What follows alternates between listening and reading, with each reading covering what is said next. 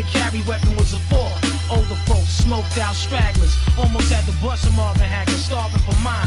Bust three at your dad, fucked up consecutively. Him and some relatives is gangsters, selling pussy. Mom dropped him on the spot, smacked me in the knot. Only thing he gave me was your name and his blocks. That's your pop. Still, that's me still. Keep it real. Wasn't for him and his steel, probably wouldn't be a male. We in his caddy, still coned out, zoned out. 3 days away from home, stoned out, coke on the table, blessing redoubt. Son, I'm sending you home, nigga, you foul. Yo, why you looking big? Half the niggas I run with getting jigged. The other 50 cent balance in a bid. Oh shit, got this bitch seated. Cop pleaded, what to do? Knock yourself off. No sunshine when she goes. It's not warm when she's away. Ain't no sunshine when she goes. And she's always gone too long. Anytime she goes. It's long, Vanessa, now listen. Stick you for the only pot you got to in. Rapper school, keep the key in the ignition. We need you back, nigga, we be shining, glistening. Your seven do his thing with precision. No time for broke living, I'm trying to see addition. Food to fill my kitchen, some faggot kids pitching, giving info. We do a drive-by in a stolen black Pinto. Protect the window, feeling some flabby through your system. Your man ran lucky for him, because we missed him. We catch him on the rebound, but see now, I'm trying to get this money and you trying to stop me, what's it gonna be now? You stand up till my crew and get laid down. On the ground with the big four pound, you hear the sound on the other side of town. With caps get peeled, break you off, love, give you something to feel. Lost effects, small, deep, holding it down. Running fiction as MC, genre bound. Either the police rap kids. Ain't no sunshine when she goes. It's not warm when she's away. Ain't no sunshine when she goes. And she's always gone too long. Anytime she goes away. And make history, supposedly. I was the man that was supposed to be the head of the clique. Let's see him on this thing. Shoot up your block to make you know me. You ain't ready yet. Slow down and recollect. Stay in the car. I'll stop a law body set. Yo, I law who act ball. The ball now I'm set. Academic cooler system. Yo, the tech glisten. On a mission. Shoot your back out position. Sound missing. 2-5 deep in prison. Can't listen. Dying across like Christians. So you. Plus your weak religion. In disguise. Nowadays I cut pies. The invincible. Untouchable. CNN.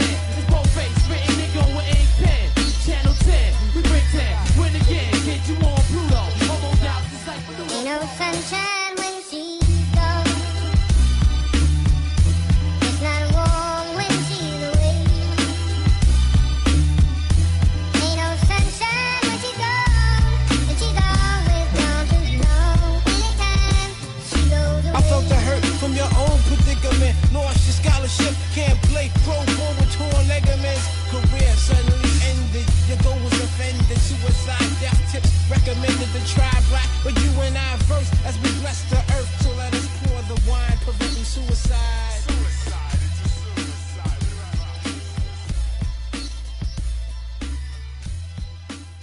Ain't no sunshine when she goes.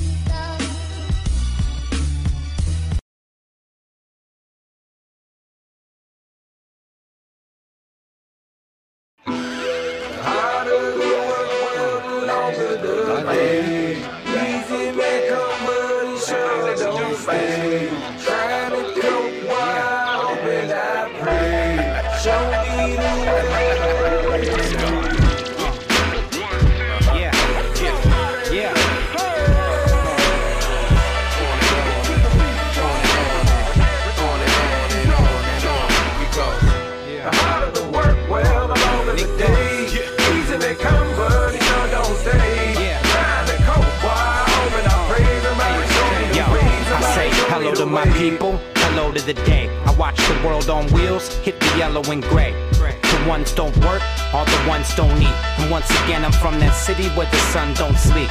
It's time to get live because the terms is breach. Ride the wave like the world is a beach. Learn more, I teach. I was raised by NWA and State CA. All day, same story, different briefcase.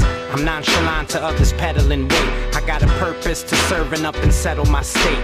Been through it, all of it great. Put the ruler to the movement, all of it straight. Big fish even calling them big. One love, one dish, see them all on my plate. I take the lady on a vacate, she call it a day. Now she calling in sick, now she calling in late. The harder the work, well, the longer the day. Easy they come, but still don't stay. Trying to cope, why open, I pray somebody show me the way, somebody show me the way. I've been through some pitfalls and I've been down. Made it through close calls and lost some ground. It's a hell of a price I paid, somebody show me the way. Somebody show me the way. The moon tagged the sun in, love to be alive, feet hit the ground running, butterflies in my stomach like I'm anxious trying to get it, trying to learn a lot from it, on a planet in regression, in the loft at the summit, air is much clearer, catch me on the high road, some fight to live, others settle for survival, it's your world, you can write the line you live your life on, it's heavy but you're strong, just hold on until that light dawns. It's starting now, pardon me, we're partying, escalating, redefining the state of the art again, celebrating, elevators open up the secret floors, different rules and secret laws, from the roof you'll see the stars, only fear boredom in a world of raw materials, excited by potential, inspired by adventure, calculated circles, the circumference and the radius, the only cast afloat without a float through the parade is us. The harder the work, well, the longer the day, easy they come, but it sure don't stay.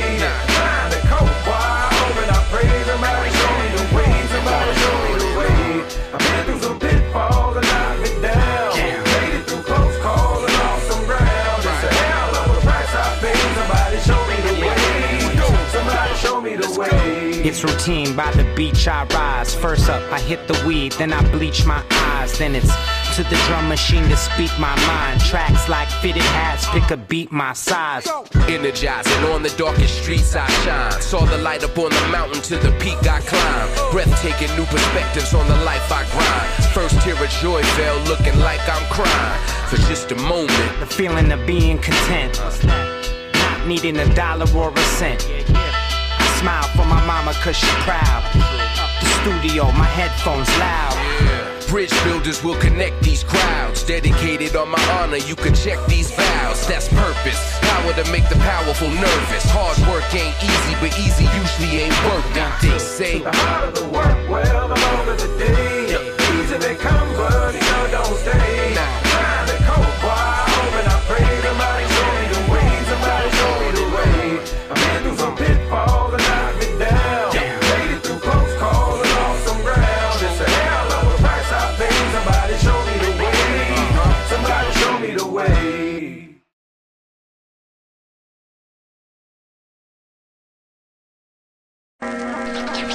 It has come to our attention that a mysterious force is loose somewhere in outer space. The mysteries of creation are there. Up in the sky? Up in the sky. The moon and the planets are there, and new hopes for knowledge and peace are there, and therefore as we set sail, we ask God's blessing on the most hazardous and dangerous and greatest adventure on which man has ever embarked.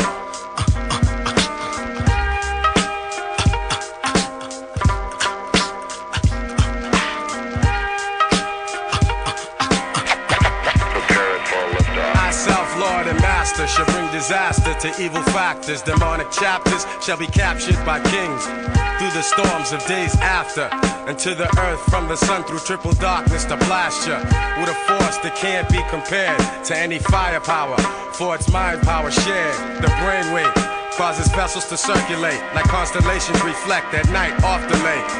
Word to the Father and Mother Earth, seeking everlasting life through this hell for what it's worth. Look, listen, and observe, and watch another sea cycle pulling my peeps to the curb. Heed the words, it's like ghetto-style proverbs, the righteous pay a sacrifice to get... Yo, yo, yo, yo, yo, λοιπόν, καλησπέρα σε όλους, Shot Clock Podcast, 21 Μάρτη 2021, και μετά από μία εβδομάδα κενό, γιατί όπως χρειάζονται οι μπασκετμπολίστες ξεκούραση, έτσι ακριβώς χρειαζόμαστε κι εμείς, επιστρέφουμε στον αέρα του Kiki Radio για να κάνουμε ένα full γεμάτο και full γαμάτο podcast, το οποίο προφανώς θα σημαδέψει γενιές και γενιές ακροατών σχετικά με το NBA και γενικά για το μπάσκετ, καθώς μαζί μας σήμερα έχουμε έναν από τους καλύτερους αναλυτές που έχουν γεννηθεί μετά το 1990, στον κόσμο. Έχουμε μαζί μας τον πρόδρομο BT. Καλησπέρα, πρόδρομε. Καλησπέρα. Είμαστε στα στούντιο της Παπαναστασίου. Ο πρόδρομος είναι μέσα στη σπαρίλα, δεν ξέρω, παρότι δεν ξενύχτησε χθες το βράδυ για κάποιο ποτό. Πιθανότατα ξενύχτησε για NBA. Και απογοητεύτηκα. Ήθελα... Κουβά πάλι χθες. Αποφάσισα να δω το Charlotte Clippers. Ευτυχώς αναγκάστηκα να πάω νωρίς για ύπνο. Δηλαδή, άμα ήταν derby και ξέρεις, τέτοια περίοδο γινόταν 1-20, θα πήγαινε τζάμπα 6 ώρα. Εγώ είδα μια περίοδο και λέω εντάξει. Εγώ έκανα το πολύ μεγάλο λάθος να δω το Memphis Golden State. Το οποίο είναι. Εντάξει, ήταν. Πολύ άσχημο μάτς. Περίεργο μάτς, ναι. Πολύ άσχημο. Τέλος πάντων, πάμε να δούμε λίγο κάποια πρακτικά πράγματα, μάγκες μου, πριν συνεχίσουμε με την κανονική ροή του προγράμματός μας. Ποια είναι αυτά τα πρακτικά πράγματα που θα δούμε. Λοιπόν, την Πέμπτη, τώρα θα το ανακοινώσω και στον πρόδρομο, οπότε και αυτός μάλλον θα πέσει από τα σύννεφα. Την Πέμπτη είναι το trade deadline. Και... Δεν ξέρω, αλλά. Ναι. όχι αυτό. Ποιο? Αυτό που θα πω τώρα, δεν ξέρεις. Ναι, λοιπόν. Την Πέμπτη θα είμαστε σε ένα πολύ ωραίο live στο Facebook, απευθείας από τα στούντιο της Μπότσαρη, όπου θα ξεκινήσουμε με, ξέρεις, να αναλύουμε από νωρίς όπως τα pre-game show της Nova για τη Super League. Θα αναλύουμε τις ομάδες, τις ανάγκες των ομάδων κλπ. Και ο πρόδρομος ταυτόχρονα θα έχει ανοιχτό το Twitter και θα βλέπουμε οποιαδήποτε ανταλλαγή γίνεται στο trade deadline και θα την ανακοινώνουμε πρώτη σε εσάς. Θα τη σχολιάζουμε live στο Facebook με ωραίο φωτισμό και ενδεχομένως και κάποιο ποτό. Οπότε μην κανονίσετε τίποτα για την Πέμπτη. Είναι 25 Μαρτίου. Διαλυθείτε το μεσημέρι, ξέρετε εσείς από αυτά. Και μετά το βράδυ θα συντονιστείτε μάλλον κατά τις 9 στο Shot Clock. Ίσως και λίγο πιο νωρίς. Θα δούμε πώς θα πάει ανάλογα και με τις δουλειές και έτσι που θα έχουμε. Ζήλεψαν Α1 με τόσα φάου, λέει ο Γκαστόν στο χθεσινό Grizzlies Warriors. Θα τα πούμε όλα αυτά. Λοιπόν, να πούμε πρώτα ότι βρισκόμαστε σε ένα σημείο της σεζόν όπου τα συμπεράσματα είναι σαφέστατα, πιστεύω, για όλες τις ομάδες. Ξέρουμε τι κάνουν, ξέρουμε τι δεν κάνουν, ξέρουμε τα καλά τους και τα κακά τους, έτσι δεν είναι? Ναι. Νομίζω ότι πολλά πράγματα, ρε παιδί μου, που έχουμε πει έχουν κάπως, τα έχουμε δει και στην πράξη. Κάποια πράγματα αναμένουμε ακόμα να τα δούμε, όπως το πόσο καλή είναι η Ατλάντα, ας πούμε, μετά την αλλαγή προπονητή. Ναι. Αλλά πριν δούμε όλα αυτά, θα ξεκινήσουμε κλασικά με το season summary μας για να ξέρουμε πού βρισκόμαστε. Πρόδρομε, πες μας λίγο πού βρισκόμαστε αυτή την περίοδο σχετικά με το ποιος είναι ο πρώτος scorer στη λίγκα, ποιος είναι ο πρώτος rebound κλπ. Λοιπόν, για να ξέρουμε τι παίζει. Ναι. Όπως πάντα, η δομή είναι πολύ αυστηρή πλέον στο Shot Clock Podcast. Έτσι, είναι επίπεδου ESPN. Έτσι. Τα πράγματα έχουν ψηλοσταθεροποιηθεί, όπως είπες. Ναι. Και... Όλα, βασικά νομίζω ότι κάπως. Ναι, τώρα πλέον μπαίνουμε σε πορεία play-off. Είναι αυτό. Λέμε ότι η λίγκα ξεκινάει πάντα μετά το All-Star Game. Ακριβώς. Ακόμα και φέτος την κουτσουρεμένη και περίεργα, ας πούμε, δομημένη ροή των αγώνων. Έτσι και φέτος παρόλα αυτά βλέπουμε ότι έχουν προσταθεροποιηθεί τα πράγματα και κλασικά πρώτος σε points per game συνεχίζει να είναι ο Bradley Beal. Και νομίζω ότι δεν θα απειληθεί από κανέναν. Δεν νομίζω ότι θα αλλάξει αυτό. Η διαφορά του είναι περίπου 3 μονάδες, 2,5 μονάδες από τον επόμενο που είναι ο Γιάννης. Μίλα λίγο πιο δυνατά, δεν ξέρω καν να μας ακούνε, αγόρι μου. Ελπίζω να μας ακούνε. Τις σπαρίλα είναι αυτό. Εντάξει, ναι, οπότε... Κάπου αυτό δεν νομίζω να σπάσει. Θα πρέπει να γίνει. Νομίζω ο Bradley να αρχίσει να γράφει 37 πόντους μέσα ώρα. Αν κάποιος απειλεί με κάποιο τρόπο τον Bill αυτή τη στιγμή, βασικά θα ήταν ο Durant. Αλλά ο Durant έχει. Ναι. Βρίσκεται σε άλλη φάση αυτή τη στιγμή. Ο Durant, ο Embiid και ο Γιάννης, ας πούμε, είναι αυτή η κλίκα των 30. Πιστεύω ότι λόγω του πολύ εύκολου προγράμματος των Warriors, ίσως ο Steph. Ίσως ξέρεις τώρα, έχει κάποια συνεχόμενα μάτς με Οκλαχώμα κλπ. Προς το τέλος εκεί πέρα της σεζόν που μπορεί να πετάει κάτι σαραντάρες για να σμπρώξει λίγο τους Warriors σε καλύτερη θέση. Οπότε ίσως ο Στεφ, αλλά νομίζω ότι κανένας στην πραγματικότητα. Δηλαδή νομίζω ότι ο Bradley Beal θα βγει. Ναι, στα rebound το Clint Capella, όσο ο Andre Drummond. Είναι εκτός, ναι, δεν. Όσο κλικ καπέλα. Ναι, δεν απειλείται. Δεν απειλείται. 14,2 σταθερά πρώτος. Κάπως η ίδια φάση και για τον James Harden. Ο Harden είναι σταθερά στις 11,2 assist εδώ και 2 μήνες. Ναι. Δεν έχει αλλάξει τίποτα. Νομίζω ήταν 11,4 σε μια φάση κιόλας. Ναι, ίσως δεν θυμάμαι, αλλά το θέμα είναι ότι ο Harden αυτή τη στιγμή νομίζω παίζει να είναι ο καλύτερος παίκτης στο μπάσκετ. Ναι. Ενώ ρε παιδί μου, βάσει απόδοση, αυτά που κάνει ο Χάρντεν αυτή τη στιγμή δεν τα κάνει κανένας. Ισχύει και γι' αυτό νομίζω ότι είναι και. Και νομίζω ότι. Το 5 για το MVP race. Ναι, καιρός ήταν. Βασικά, ειδικά όταν δεν παίζουν οι άλλοι. Ναι. Δεν είναι όμως σαν το Houston. Κάνει, ξέρεις, πλέον είναι ελεύθερος, παίρνει και τα mid-range του κτλ. Είναι το match που είδαμε το 40-15-15. Δεν είμαι σίγουρος ότι έχω δει αντίστοιχη εμφάνιση παίχτη. Τόσο dominant, ας πούμε. Τέλος πάντων, ο Γιώκητς σε Windsor κλασικά πρώτος σε όλη τη λίγα. Έχουν έρθει εδώ τα δυναμωτικά μας πρόδρομε. Βιταμίνες εδώ πέρα που δεν θα τις διαφημίσουμε βέβαια γιατί δεν είμαστε ακόμα. Αυτό είναι σίγουρα. Δεν είμαστε σίγουρα βιταμίνες, δεν είναι καμιά βότκα πορτοκάλι. Όχι. Ναι. Λοιπόν, και οι ομάδες, να πούμε εντάξει πολύ γρήγορα. Πρώτος offensive rating οι Nets, οι οποίοι έχουν μια ιστορικά καλή επίθεση. Έχουν και τον Blake Griffin πλέον, δεν έχει παίξει ακόμα προφανώς. Σήμερα, πρώτη εμφάνιση. Που θα κάνει σήμερα τον τεμπούτο του, θα συζητήσουμε και γι' αυτό μετά. Καλύτερη άμυνα της λίγας παραμένουν οι Knicks, από κοντά οι Lakers και οι Warriors και η Utah νομίζω, κάτσε να το... ναι, η Utah είναι στο top 5. Να το εξασφαλίσουμε, είναι πολύ και... κοντά το defensive rating των ομάδων. Έκανε κάποιες εμφανίσεις. Για να το δούμε. Το defensive rating των ομάδων, όχι, οι Lakers είναι πρώτοι, οι Sixers δεύτεροι, οι Knicks τρίτη και από κοντά Suns, Warriors και Heat, πολύ κοντά όλες αυτές οι ομάδες στο defensive rating. Βέβαια θα πληγεί το defensive rating των Lakers. Ναι. Η απουσία του LeBron νομίζω ότι θα είναι πάρα πολύ καθοριστική για το τι κάνουν στην άμυνά τους. Γιατί και ξεκινάμε την συζήτησή μας στο σημερινό Shot Clock Podcast με τους Lakers, okay? Είμαστε κομπλέ με αυτό. Ναι. Ωραία. Ο LeBron. Το βλέπεις χθες? Δεν το έβλεπα. Εγώ το έβλεπα. Οκ, για πες.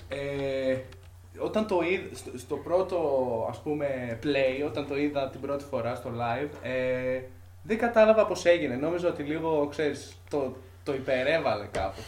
Θα πω γι' αυτό, ναι. Μετά πήγε το replay. Καλησπέρα και στον Αντώνη που έχει επιστρέψει και ξεκινήσαμε με LeBron. Επιτέλους. Και ο Αντώνης είναι εδώ, απίστευτο.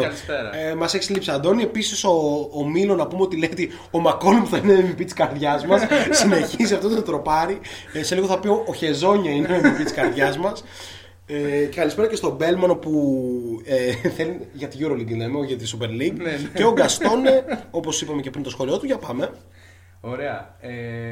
Ναι, οπότε στο replay μετά είδα όντως κάπως τι έγινε. Νομίζω ότι δεν είναι τόσο σοβαρό. Έχω την υποψία ότι δεν είναι καν διάστρεμα κάπως. Δηλαδή... Κοίτα, πάντα υπάρχει πιθανό το LeBron να βαριόταν να σπαταλεί στην Κυριακή του με τους Hawks. Ναι. Είναι αυτό. Ένα βασικό που θέλω να πω όμως για τον LeBron James είναι ότι εγώ πιστεύω, καταρχήν είναι τελειομανής. Ναι.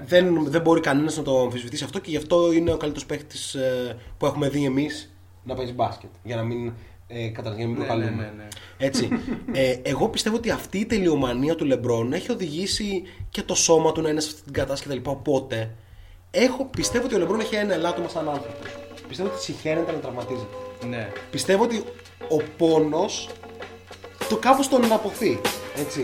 Οπότε πιστεύω ότι υπερβάλλει λίγο. Ή και αρκετά. Και γι' αυτό ακριβώς έχει φτιάξει το κορμί του να είναι super duper, για να μην τραυματίζεται ποτέ, για να κρύβει το μοναδικό του μηδέν που πιστεύω ότι είναι το ότι κάπως απεχθάνεται μέχρι και τον παραμικρό τραυματισμό. Δηλαδή και πέρυσι που είχε χτυπήσει τα γκρόνη του, ήταν σε φάση ότι ξέρεις, ενώ ένας τυπικός των μηδός που έχει σημίσει από όλους τους παίκτες, είναι και ένα overreaction. Και χθες ήταν λίγο overreaction, πετούσε καρέκλες. Απλά το άλλο ήταν λίγο...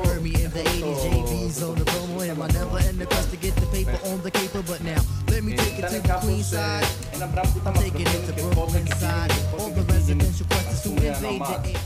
Οπότε κάπως ήταν πιο ενοχλητικό. Τώρα αυτό, κάναμε και μια ζημιά, όλα καλά.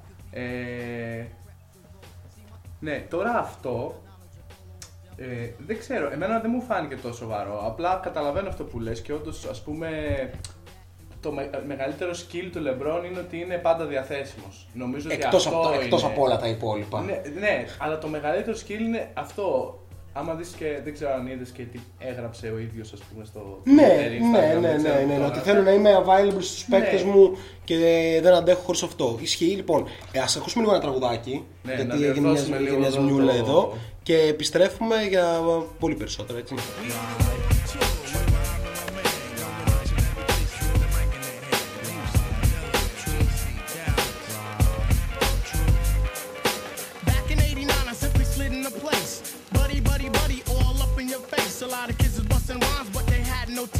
Some said Quest was whack, but now is that the case? I have a quest to have a mic in my hand. Without that, it's like Kryptonite and Superman. So Shaheed come in with the sugar cuts. Fife towards my name, but on stage call me Dynamite. When was the last time you heard the Fife is sloppy? Lyrics anonymous, you never hear me copy. Top notch, baby, never coming less. Sky's the limit, you got to believe up in Quest. Sit back, relax, get up off the path. If not that, here's a dance floor, come move that. Non-believers, you can check the stats. I roll with Shaheed and the brother Abstract. Know the time when Quest is in the jam. I never let a statue tell me how nice I am. With more hits than the Braves and the Yankees, living mad fat like a oversized Bambi. The wackest crews try to diss it, makes me laugh. With my track record's longer than a DC-20 aircraft. So next time that you think you want something here, make something different, take that garbage to St. Elsewhere.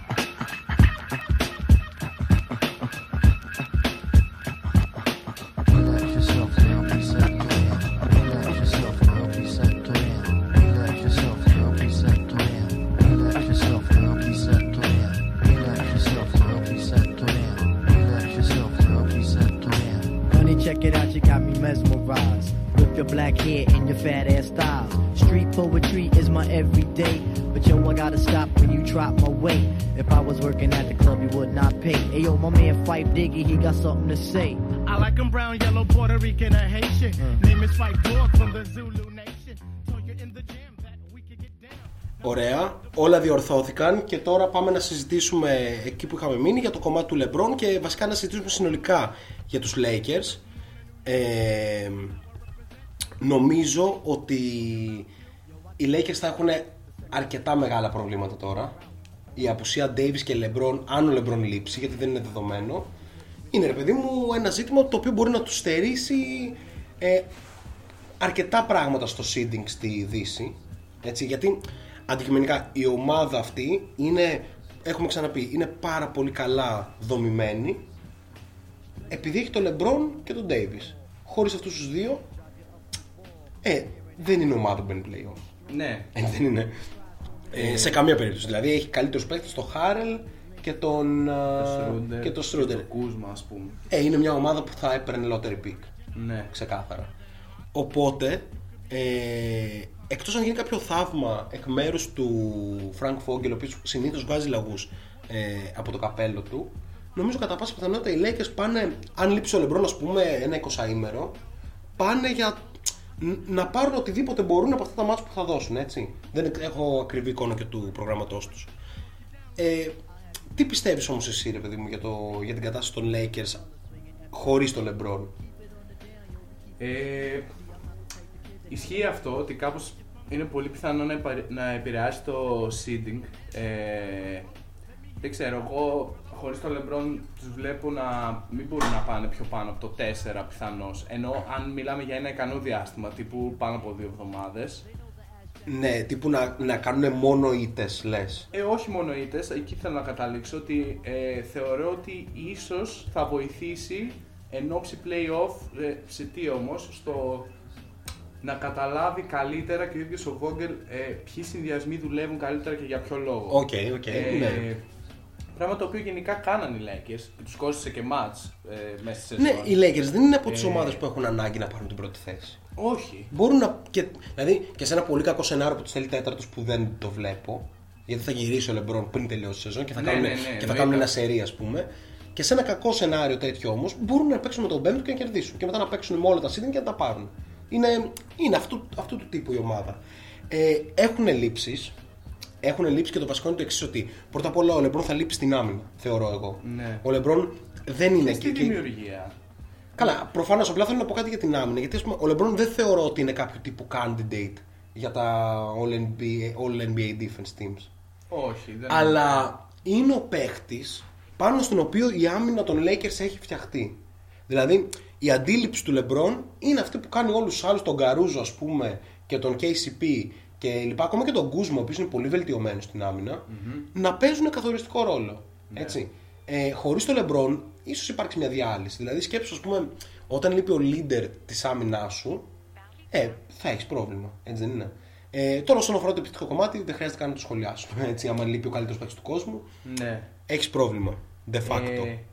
Πάντως, ας πούμε, η έλλειψη του Άντονι Ντέιβις έβγαλε κάποια πράγματα μπροστά για τους Lakers. Δηλαδή, βλέπουμε τα τελευταία 4-5 μάτς ο Χάρελ είναι πραγματικά dominant. Ναι, ισχύει. Δηλαδή, και χθες σε μια πολύ κακή βραδιά πολλών παικτών των Lakers με κακά ποσοστά, ο Χάρελ είχε 22-10. Γενικά ο Τρέζ έχει. Δεν ξέρω αν κολλάει, δεν έχω αποφασίσει ακόμα αν κολλάει στην ομάδα. Αλλά αυτό στο κομμάτι το κάνει. Ναι, αυτό είναι το θέμα. Ότι μπαίνεις και βλέπεις με ποιο παίζω. Α, Ατλάντα, και έχουν αντίπαλο καπέλα. Και περιμένεις ότι ο Χάρελ θα πάρει, ξέρω εγώ, 5 rebound. Ναι. Και ο Χάρελ κατεβάζει 12 rebound, ας πούμε. Είναι σε πάρα πολύ καλή κατάσταση ο Τρέζ.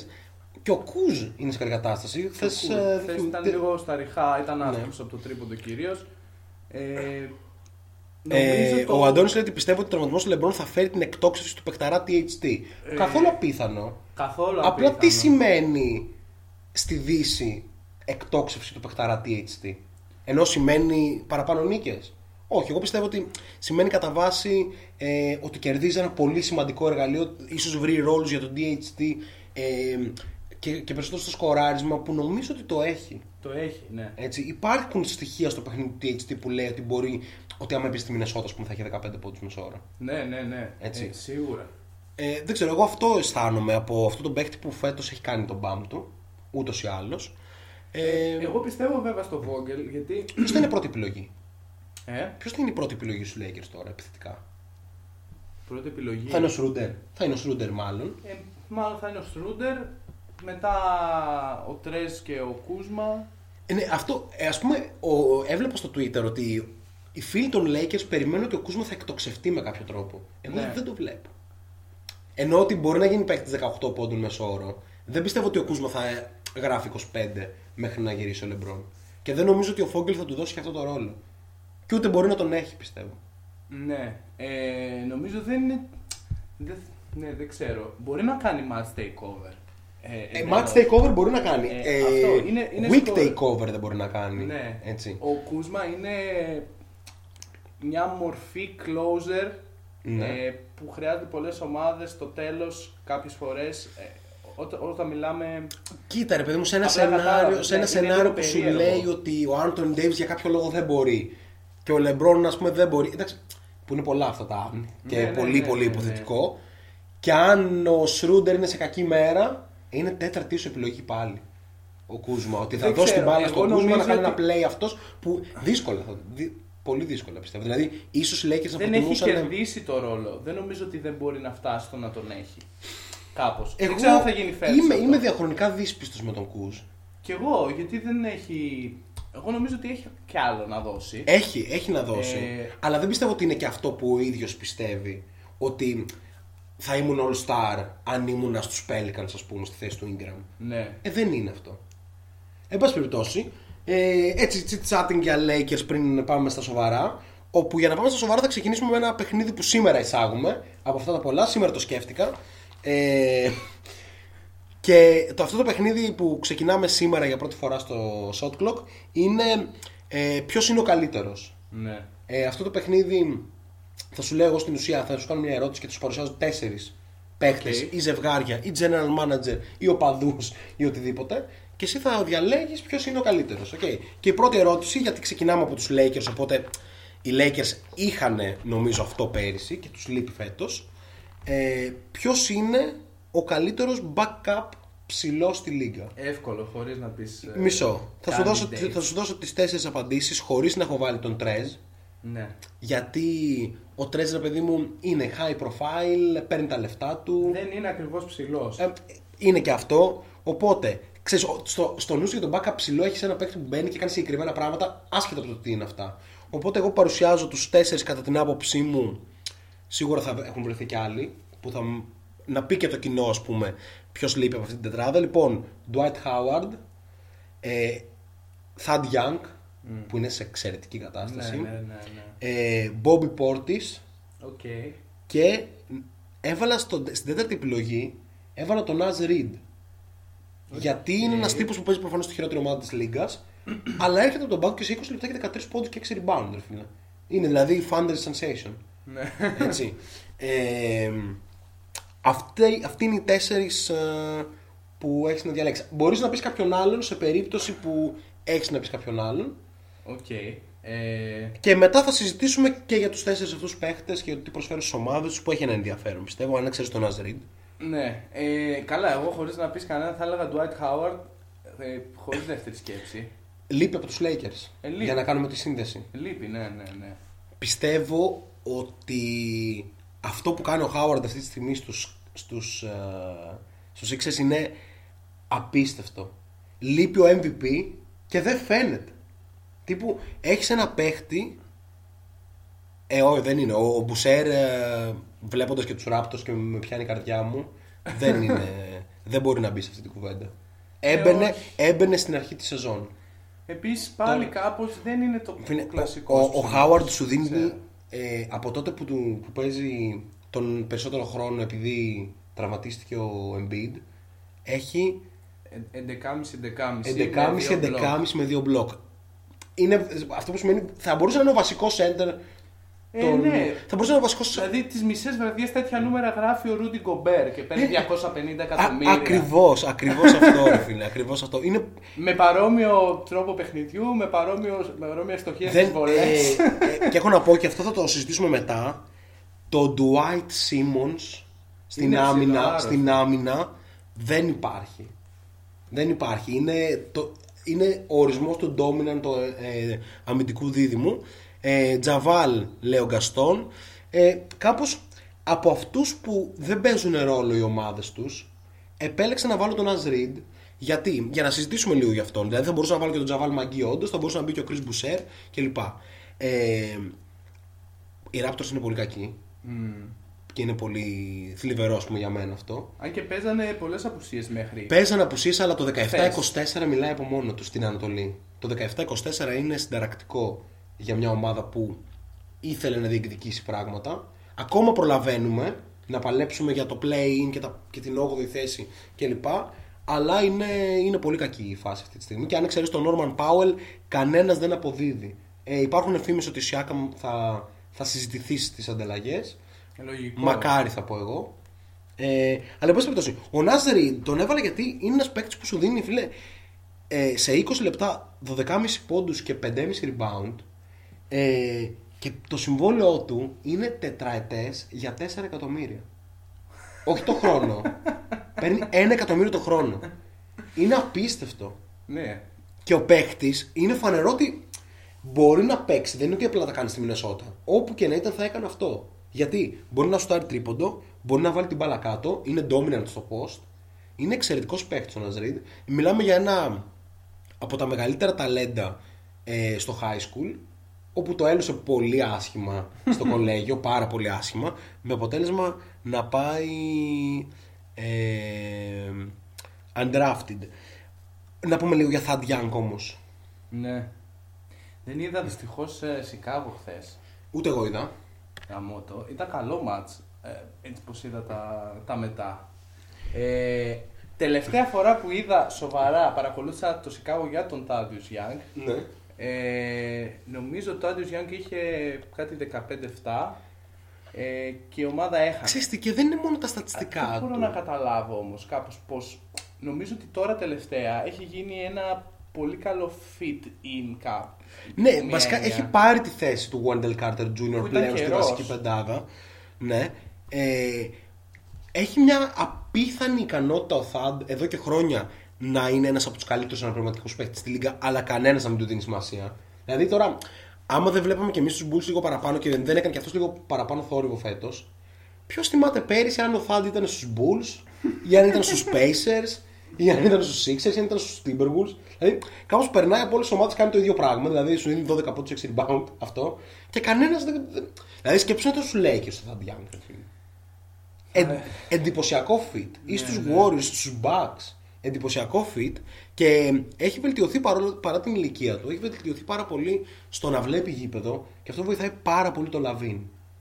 Και εκεί νομίζω είναι το κομβικό για τον Thad Young, ο οποίος είναι βασικός στόχος για πολλές ομάδες από ό,τι διαβάζω.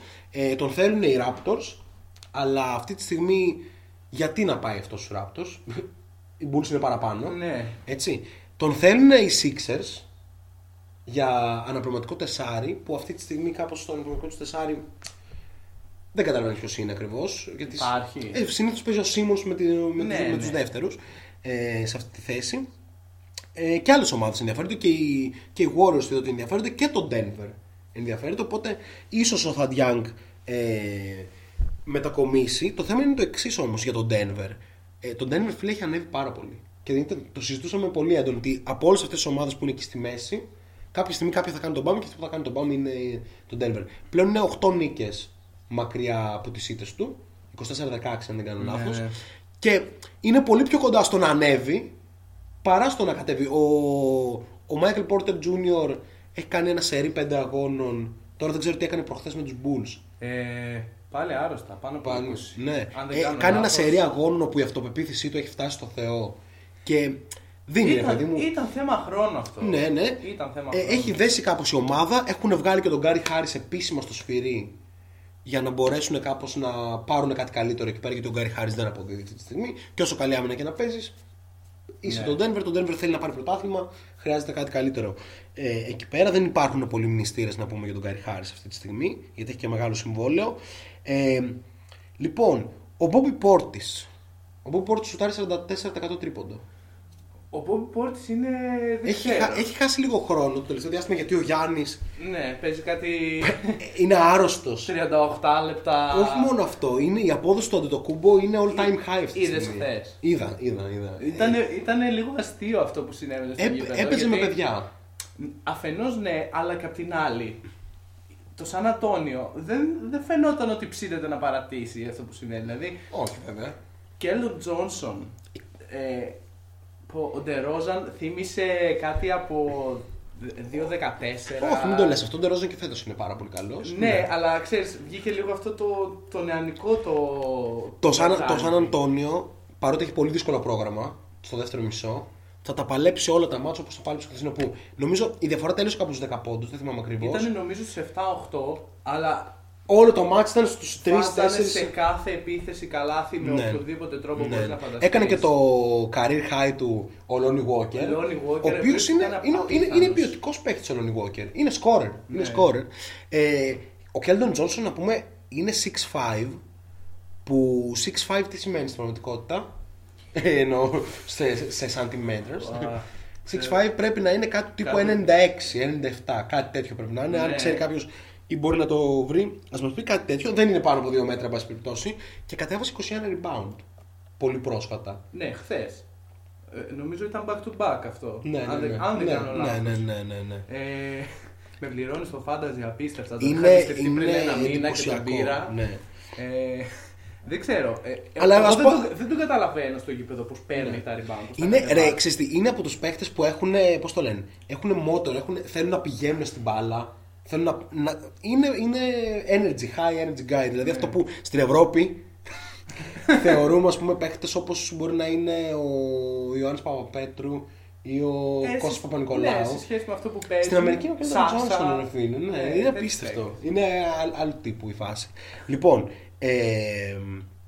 ναι, Bobby Portis όμως πιστεύω ότι έχει κερδίσει με το σπαθί του. Συζητούσαμε με τον Bobby Portis ότι αν δεν κάνει τα δικά του και παίξει σοβαρά θα είναι πολύ καθοριστικός. Και φάνηκε από την αρχή ότι ήρθε για να μην κάνει τα δικά του. Ο τύπος ήρθε για να πάρει πρωτάθλημα. Ναι.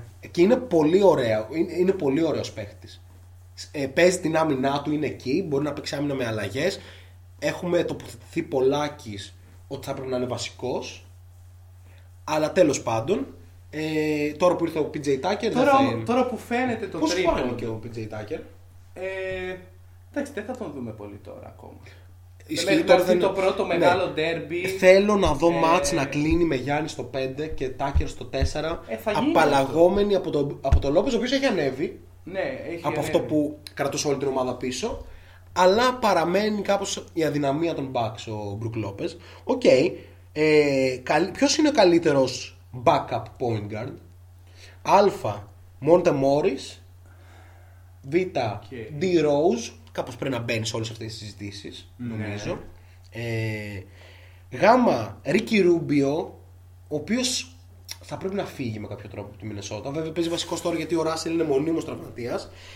Και ενώ μπορούσαμε να βάλουμε πολλούς, μπορούσαμε να βάλουμε και τον Μπάτι Μίλς, αλλά είναι λίγο κόμπο. Ναι. Έτσι. Και άλλους μεταξύ αυτών. Δηλαδή σκέφτηκα και τον Άλεξ Καρούζο. Και ο Ράζον Όρντο παίζει πάντα σε αυτή τη συζήτηση, αλλά δεν είναι φέτος σε αυτή τη συζήτηση, ή τουλάχιστον μέχρι τώρα.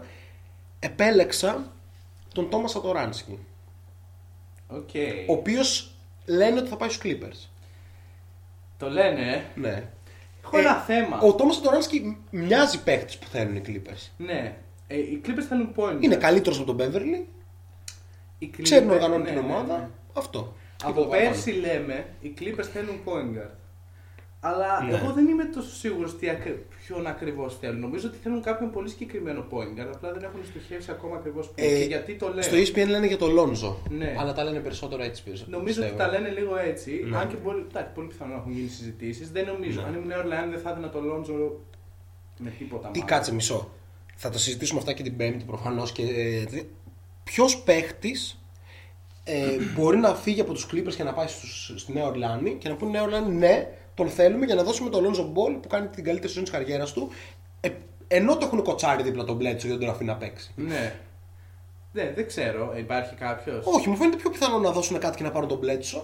Ναι. Παρά να δώσουν κάτι και να πάρουν τον Lonzo. Εγώ δεν θα έδινα ποτέ τον Lonzo Ball σε αυτή τη. Τα ρεαλιστικά σενάρια για τον Lonzo είναι περισσότερο αν ψάχνουμε ομάδα της Δύσης, περισσότερο. Τον Dallas πιστεύω δεν έχει κάτι να δώσει. Ναι, γιατί τον Dallas είναι αυτό που ακούγονται. Ποιοι ακούγονται? Ακούγονται τον Dallas, οι Warriors και οι Clippers. Οι μόνοι που έχουν να δώσουν κάτι ρεαλιστικό είναι οι Warriors. Είναι οι Warriors που θα κοτσάρουν έναν ρολίστα τύπου Damian Lee, ας πούμε, τύπου Michael Melder κλπ. Και θα βάλουν τον Oubre. Και θα πούνε ότι πάρε τον Oubre και κάντο να μείνει στη Νέα Ορλεάνη και φέρε τον Lonzo. Που και πάλι δύσκολο μου φαίνεται. Ναι, και εμένα δεν μου αρέσει κιόλας. Δηλαδή, εντάξει, θα έχεις εκεί πέρα. Κοίτα, είναι λίγο ωραίο να έχεις τον Oubre και τον Ingram στο 2-3. Ρε φίλε, άμα με κάποιο τρόπο φύγει ο Bledsoe από αυτή την ομάδα. Απελευθερώνονται δυνάμεις. Θα δούμε πάρα πολύ ωραίο. Ναι. Δεν μπορώ να καταλάβω τι έχει στο μυαλό του ο Βαγκάν. Είναι βραχνάς ο Lonzo.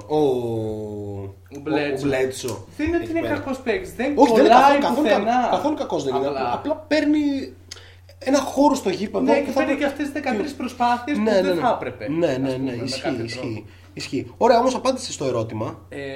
Να απαντήσω. Ή βάλε κάποιον άλλον. Ναι. Ή πείτε εσείς στο chat ποιος είναι ο καλύτερος εμπληματικός point guard στη λίγα. Μιλάμε pure point guard τώρα, όχι scorer. Ναι, ας πούμε, εντάξει, ο Rose, ας πούμε, δεν ξέρω αν είναι pure point guard, αλλά είναι point guard. Έτσι, δεν είναι ούτε διάρκεια ούτε τίποτα τέτοιο. Ναι. Έτσι. Εγώ θα βάζα. Τώρα δεν ξέρω πώς έχει. Λίγο χάσει το Miami στα τελευταία 3-4 μάτια, δεν ξέρω πώς πάει το rotation. Θα έβαζα στον. Θα έβαζα όμως τον Dragic μάλλον. Ναι, δεν τον έβαλα γιατί κάπως είναι λίγο cheat να λες ότι ο Dragic είναι ένα πληρωματικός. Ναι. Δηλαδή, όπως δεν βάλαμε και τον Drez πιο πριν, είναι λίγο cheat. Δηλαδή, όταν είναι κρίσιμο, ο Dragic θα παίζει 35 λεπτά και ο Kendrick Nunn θα είναι 12ος παίκτης. Το έχουμε ξαναδεί. Ναι. Φοβερός ολονίγο και Λέο Γκαστόνε. Θα συμφωνήσουμε. Εγώ θα επέλεγα από όλους αυτούς και από όλους τους άλλους μπορείς να πεις το Μόντε Μόρις. Το Μόντε Μόρις και εγώ μάλλον. Είναι ο ορισμός του αναπνευματικού point guard που κάνει καλύτερη την ομάδα. Δηλαδή κατεβάζει την μπάλα, οργανώνει, θα σκοράρει αν χρειαστεί, είναι εξαιρετικός point guard κλπ. Έχει κάνει μέχρι και τον Καμπάτσο. Παίζει και δίπλα στον Καμπάτσο πολλές φορές. Ενώ ο Καμπάτσο δεν μπορεί να παίξει μακριά από την μπάλα. Ο Μόντε Μόρις έχει μια ικανότητα να παίζει και μακριά από την μπάλα. Είναι ιδανικό συμπλήρωμα, ας πούμε.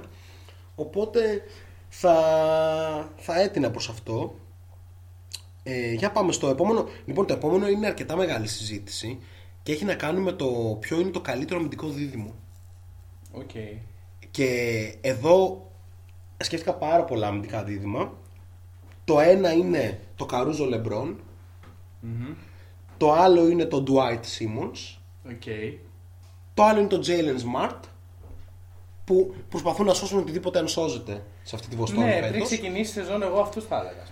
Ναι, αλλά δεν. Η άμυνα της Βοστόνης είναι πολύ κακή. Απλά τους έβαλα επειδή είναι αυτοί οι δύο. Ναι, ναι. Και το άλλο είναι προφανώς το Draymond Wiggins, το οποίο έχει εκτινάξει την άμυνα. Δηλαδή, προχθές έλεγαν το Memphis, έλεγαν οι αναλυτές του Memphis, έλεγε παίζουν με 6 στην άμυνα οι Warriors. Δηλαδή, η άμυνα των Warriors είναι απίστευτη.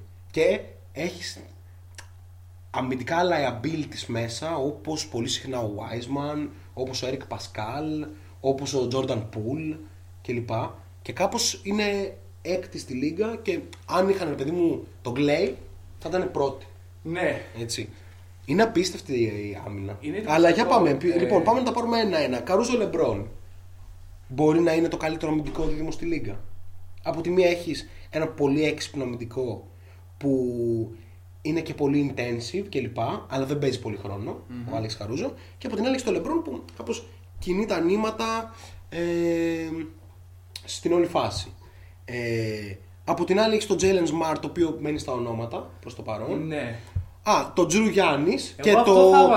Επίσης, εγώ αυτό που είχα επίσης στο μυαλό μου ήταν το Jimmy Butler Bam Adebayo. Που είναι πολύ καλό επίσης. Ναι, ναι. Απλά δεν βοηθάνε τα στατιστικά στο Jimmy Adebayo.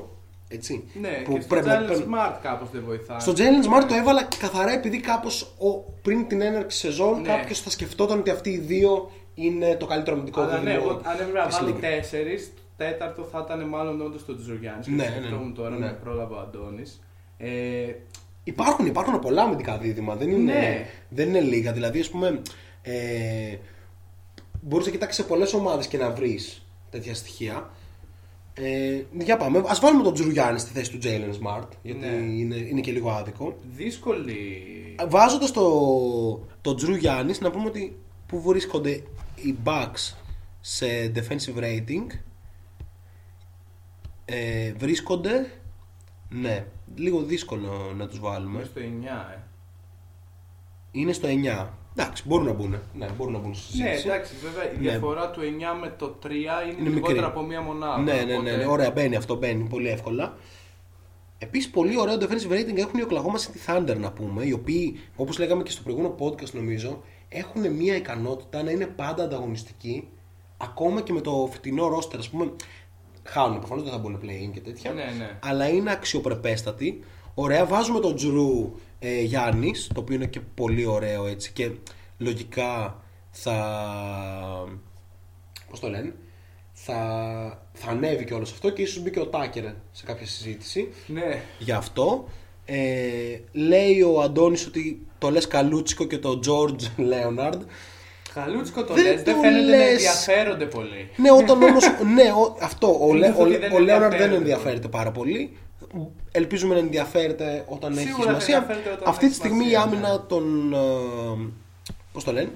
η άμυνα των Clippers είναι στη μέση της λίγας, οπότε δεν μπορεί να θεωρηθεί τέτοιο. Είναι 15η σε defensive rating. Και επίσης, εγώ ίσως έβαζα έναν από τους δύο με τον Ιμπάκα περισσότερο. Ναι. Έτσι.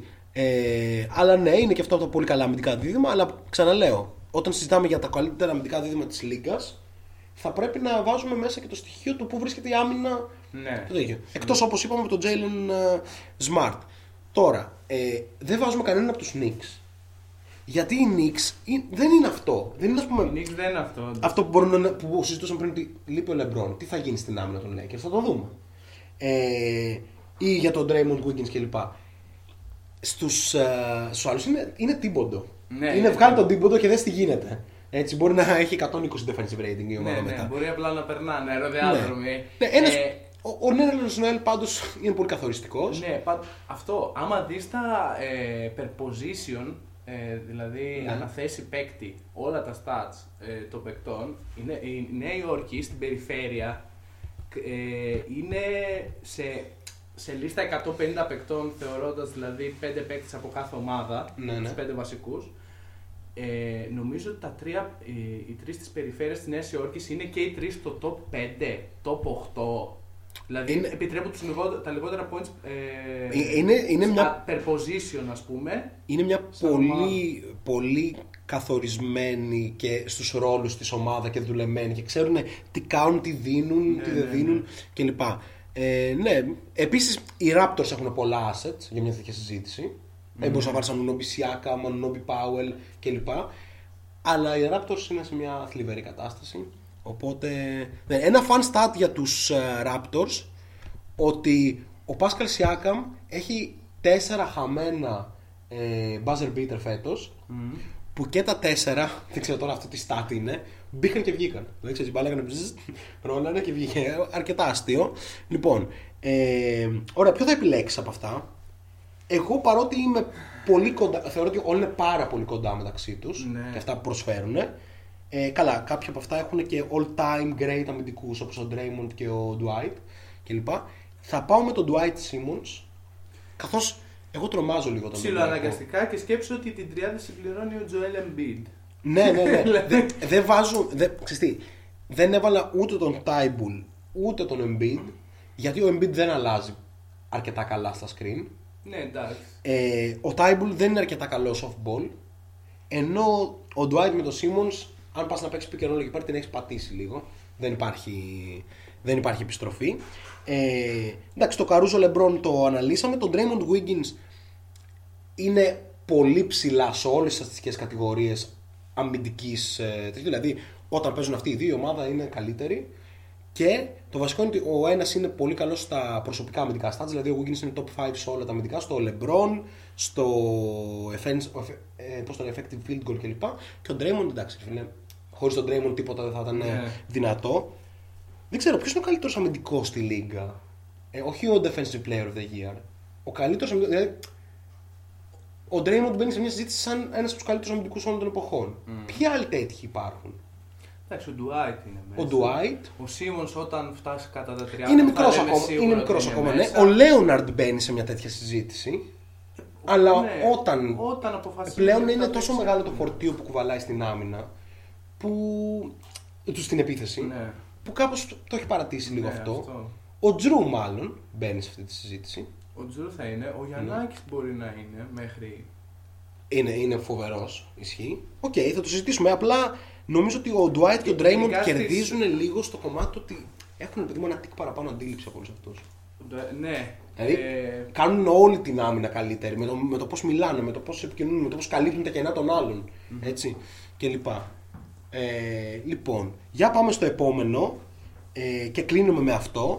Είναι το General Manager ως τώρα. Ποιος είναι ο καλύτερος General Manager? Ας μην βάλουμε ΑΒΓΔ, γιατί είναι λίγο βαρετό αυτό. Είναι ο Elton Brand ή ο James Jones. Ο Elton Brand, γιατί κάπως έπρεπε να χρεωθεί ότι έφερε τον Doc Rivers και τον Daryl Morey. Ναι. Και ο James Jones, γιατί έκανε τους Suns από ένα καφενείο, την ομάδα που πήρε τον Chris Paul και όλα αλλάζουν. Νομίζω ότι, εντάξει, θα πάω με τον Jones. Ναι. Είναι κάπως πολύ πιο εντυπωσιακή η αλλαγή. Ισχύει. Δηλαδή οι Sixers είχαν ένα ταλέντο το οποίο απλά ήθελε έναν άνθρωπο να το διαχειριστεί σωστά. Ισχύει. Οι άλλοι ήθελαν 10 κομμάτια, προπονητές και 1002. Ισχύει. Και έγινε όλο αυτό. Θα συμφωνήσω. Λοιπόν, πάμε να ακούσουμε ένα τραγουδάκι και επιστρέφουμε με πάρα πολλά. Θα συζητήσουμε για τους Bucks, θα συζητήσουμε για March Madness και το αγαπημένο μας True or False. Και πολλά περισσότερα βασικά, οπότε πάμε να ακούσουμε ένα τραγουδάκι και μένουμε συντονισμένοι στον αέρα του Kick It για περισσότερα. Τι θα βάλουμε? Θα βάλουμε αυτό. Οκ, τα λέμε σε 3-4 λεπτάκια. This one is for my brother Tyree, R.I.P.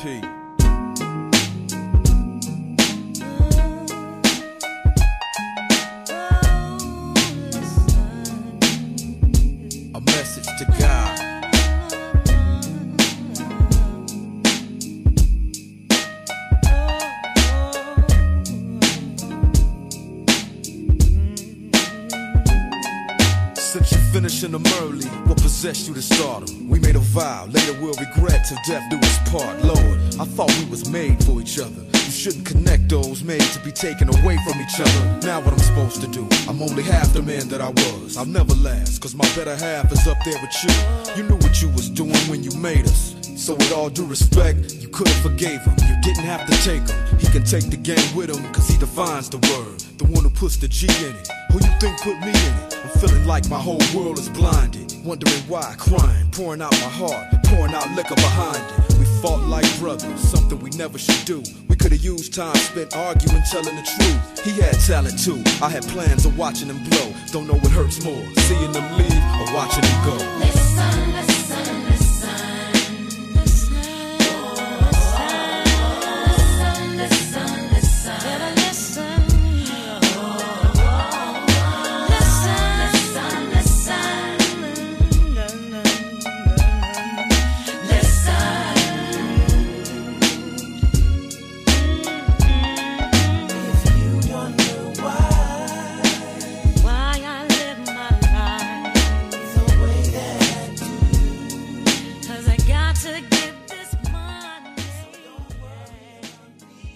Όπως πάντα, τα διαλύματα στο Shot Clock Podcast κρατάνε πολύ λιγότερο από τις συνηθισμένες εκπομπές και σίγουρα πολύ λιγότερο από τα podcast του Νίκου Χατζηνικολάου, τον οποίο ακούω τελευταία. Είμαι στη δουλειά, να βοηθάει πάρα πολύ. Έχω όλη την επικαιρότητα που ξέρεις, δεν έχει να σου πει και πολλά επικαιρότητα αυτό το διάστημα. Μόνο έχουμε ακροδεξιά κυβέρνηση, δεν πειράζει.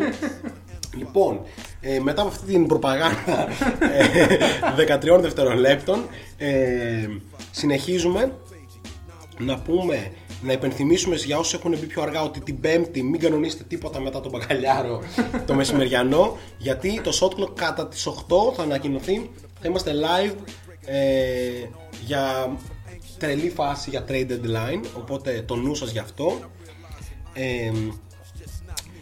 Πάμε τώρα λίγο να συζητήσουμε για το χειρότερο πρωτάθλημα μπάσκετ που μπορεί να παρακολουθήσουν τα μάτια ενός ανθρώπου. Και ναι, σας το λέω εγώ αυτό, δεν είναι άλλο από τη March Madness. Όχι, τη March Madness, όπου να σας πω, παρακολουθώ πρώτα με March Madness πολλά χρόνια, πάρα πολύ, τύπου από το 2008 ίσως. Να πω ότι δεν είδα ποτέ ένα tweet σαν αυτό που έκανε ένας τύπος χθες και το είδα random, που να με εκφράζει περισσότερο από το ότι έλεγε, ξέρω εγώ, μέσα εισαγωγικά «Oh, it's so exciting to see March Madness» και μετά λέει «Αν excitement είναι το να βλέπεις πιτσιρίκια να τρέχουν πάνω κάτω το γήπεδο, να σουτάρουν τούβλα για 40 λεπτά και να κάνουν τακτικά λάθη». Είναι αυτό πάνω κάτω, αλλά αυτό έχει και τη μαγεία του μέσα, γιατί όπως έχουμε ξαναπεί, στη March Madness θα δεις ένα παίχτη που σε 5 χρόνια μπορεί να είναι ο καλύτερος παίκτης στο NBA, με ένα παίκτη που σε 5 χρόνια μπορεί να παίζει τον Κολοσσό. Ναι. Ή με ένα παίκτη που σε 5 χρόνια μπορεί να είναι λογιστής. Ναι. Δεν υπάρχουν. Γιατί εν τέλει θα τελειώσει το κολέγιο. Ακριβώς. Και θα πιάσει τη δουλειά του. Και not bad at all. Not bad at all, εννοείται. Έτσι. Είναι εκπληκτικό σαν φαινόμενο. Δηλαδή δεν μπορείς να το δεις. Να πούμε ότι ο Ντάνκαν Ρόμπινσον κόντεψε να γίνει λογιστής. Ναι. Αλλά τώρα εντάξει, είναι top 5 shooter στη λίγα. Εν πάση περιπτώσει, March Madness λοιπόν, πολλά ματσάκια. Δώσε μου λίγο τις σημειώσεις μου να έχουμε εδώ, τέλεια.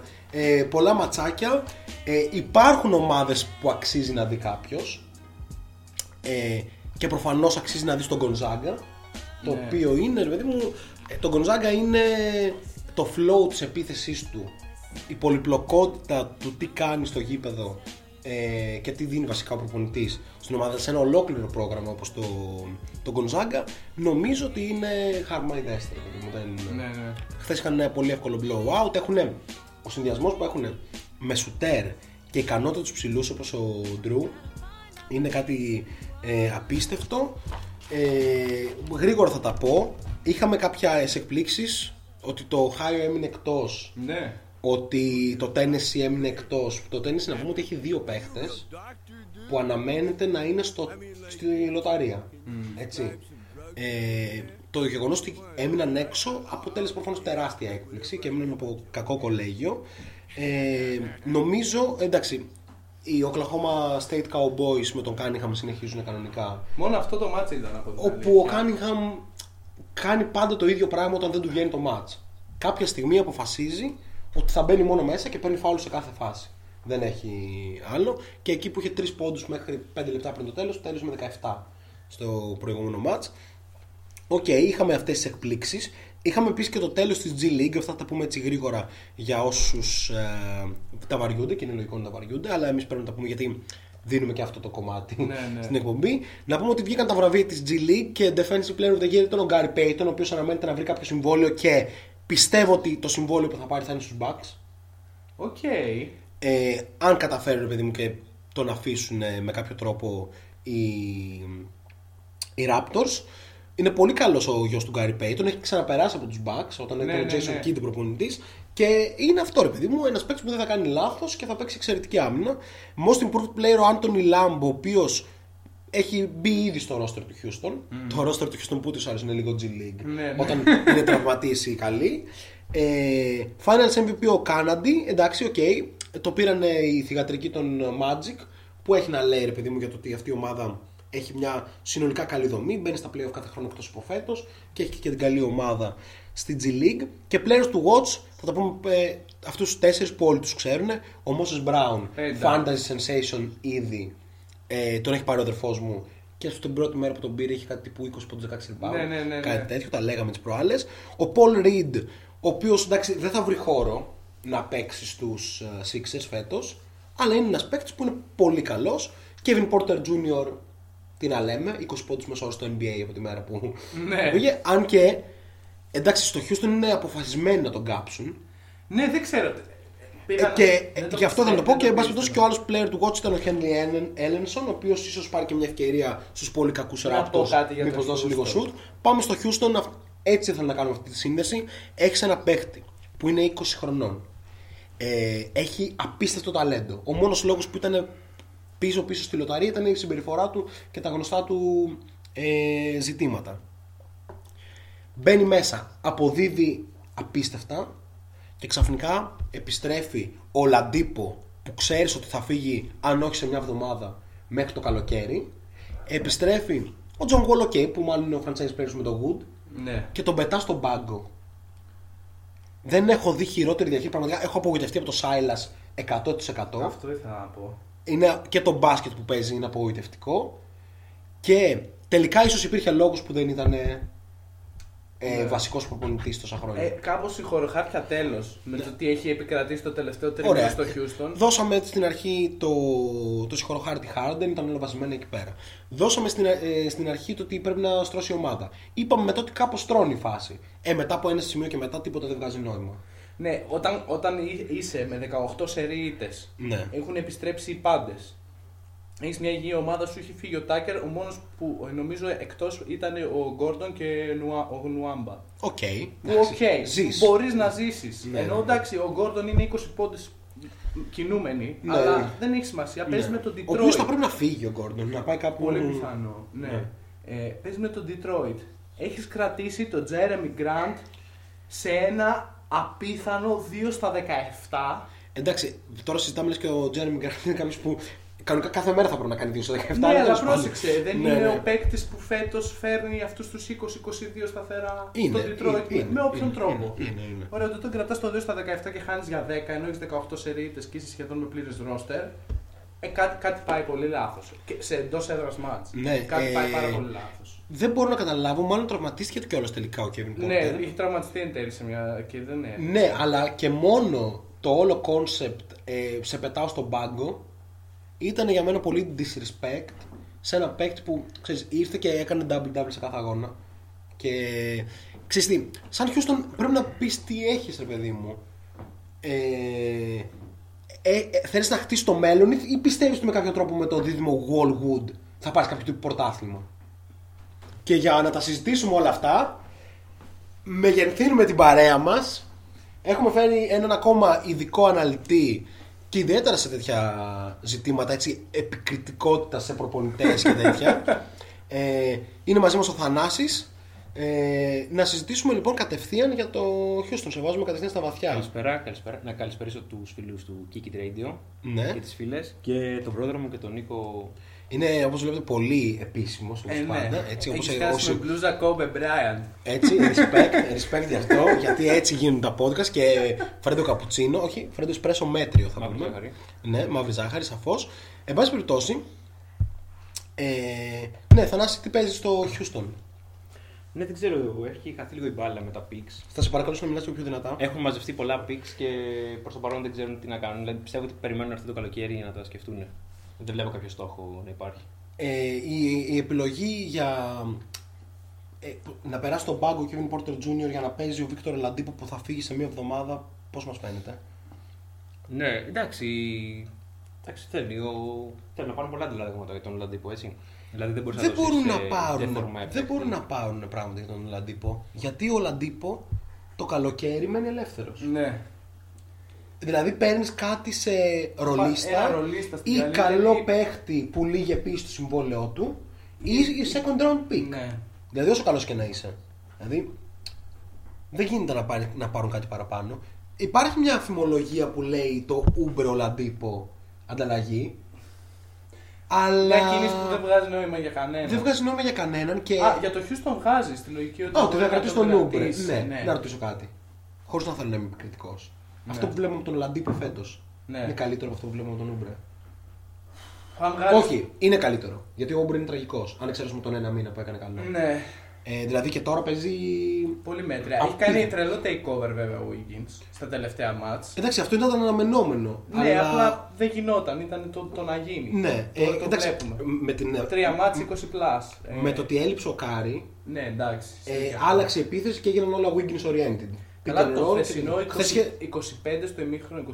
Το προχθεσινό. Ναι, το προχθεσινό. Ήταν back to back match. Απίθανο. Ήταν απίστευτη εμφάνιση. Αλλά τέλος πάντων, μην αναλυθούμε εδώ πέρα γιατί θα μιλάμε για πολλή ώρα. Ναι, ο Ούμπρε έκανε ένα καλό μήνα, εντυπωσιακό μήνα βασικά. Εσείς οι δύο τον έχετε και ίδιο στο φάνταζι. Εγώ τον έχω σουτάρει. Τον έχεις σουτάρει καιρό τώρα. Ναι. Μετά τον πρώτο μήνα και το 10% τρίποντο. Πλήρωσε καλά το Φλεβάρι. Ναι. Έτσι. Όχι εμένα, τον πήρε κάποιος άλλος στη Λίγκα. Ναι. Αλλά η ουσία είναι ότι. Εντάξει, δεν είναι καλός ο Oladipo φέτος. Όχι. Σουτάρει τραγικά. Η άμυνα του έχει χάσει ένα step. Το max συμβόλαιο ποιος θα του το δώσει? Ωραία, ας ανοίξουμε αυτό. Ποιος θα δώσει max συμβόλαιο στον Oladipo? Εννοείς σουτάρει τραγικά με βάση το ποσοστό ή με βάση το shot selection? Και τα δύο. Ναι. Και τα δύο. Είναι αυτό, είναι και τα δύο. Αλλά δεν νομίζω ότι. Νομίζω το shot selection λίγο επηρεάζεται από το γεγονός ότι δεν έχει βρει τον εαυτό του ακριβώς μετά τον τραυματισμό. Ναι. Και την κατάσταση στο Χιούστον, που είναι λίγο μπατισκύλια, λέστε, ούτως ή άλλως. Ναι.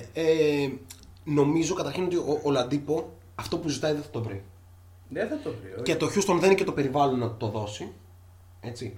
Περιμέναμε ότι κάτι θα κάνει, γιατί στην Ινδιάνα, που είναι ένα ωραίο πλαίσιο λειτουργίας, μπασκετικά, κάπως απέδιδε, παρότι δεν ήταν αποτελεσματικός, ήταν κομμάτι της ομάδας. Ήταν και ο Μπρόγκτον δίπλα του, ξέρεις, άλλο να έχεις τον Μπρόγκτον δίπλα σου, άλλο να έχεις μία τον έναν, μία τον άλλον που παίζει στο Houston, γιατί ο Γκόλ είναι καθιστής και λίγο τραυματίας. Εν πάση περιπτώσει, ποια ομάδα θα δώσει max συμβόλαιο στον Oladipo? Γιατί ο Oladipo θα βγει στην αγορά για αυτό το πράγμα. Δεν ξέρω. Παιδιά, δεν βρίσκω καμία λογική ομάδα. Ναι, υπάρχει κάποια ομάδα που δεν είναι λογική? Μόνο το Detroit πιστεύω μπορεί να το κάνει αυτό το πράγμα. Το Detroit, το Sacramento μπορεί να τα διαλύσει όλα. Το Sacramento δηλαδή θα κάνει αυτή τη δουλειά κάθε χρόνο. Το Sacramento είναι πάντα ικανό για τα πάντα.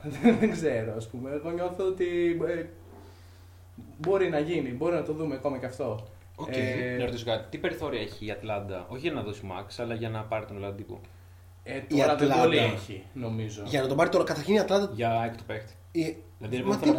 Η Ατλάντα έχει στις θέσεις του Oladipo έχει. Απλά έχει τον προπονητή που ανέδειξε τον Oladipo. Δηλαδή, ναι, σωστό. Μακμίλ, πολύ ωραία σκέψη αυτό. Ναι, ωστόσο είναι το ερώτημα.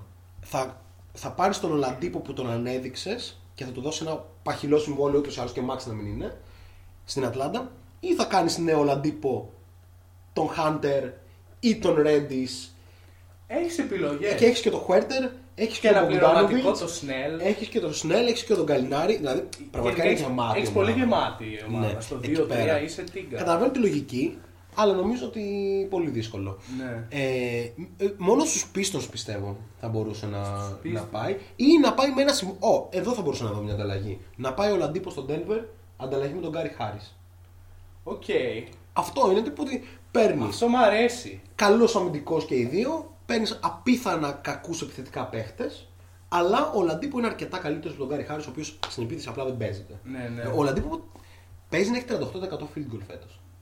Είναι κακός, είναι κακός.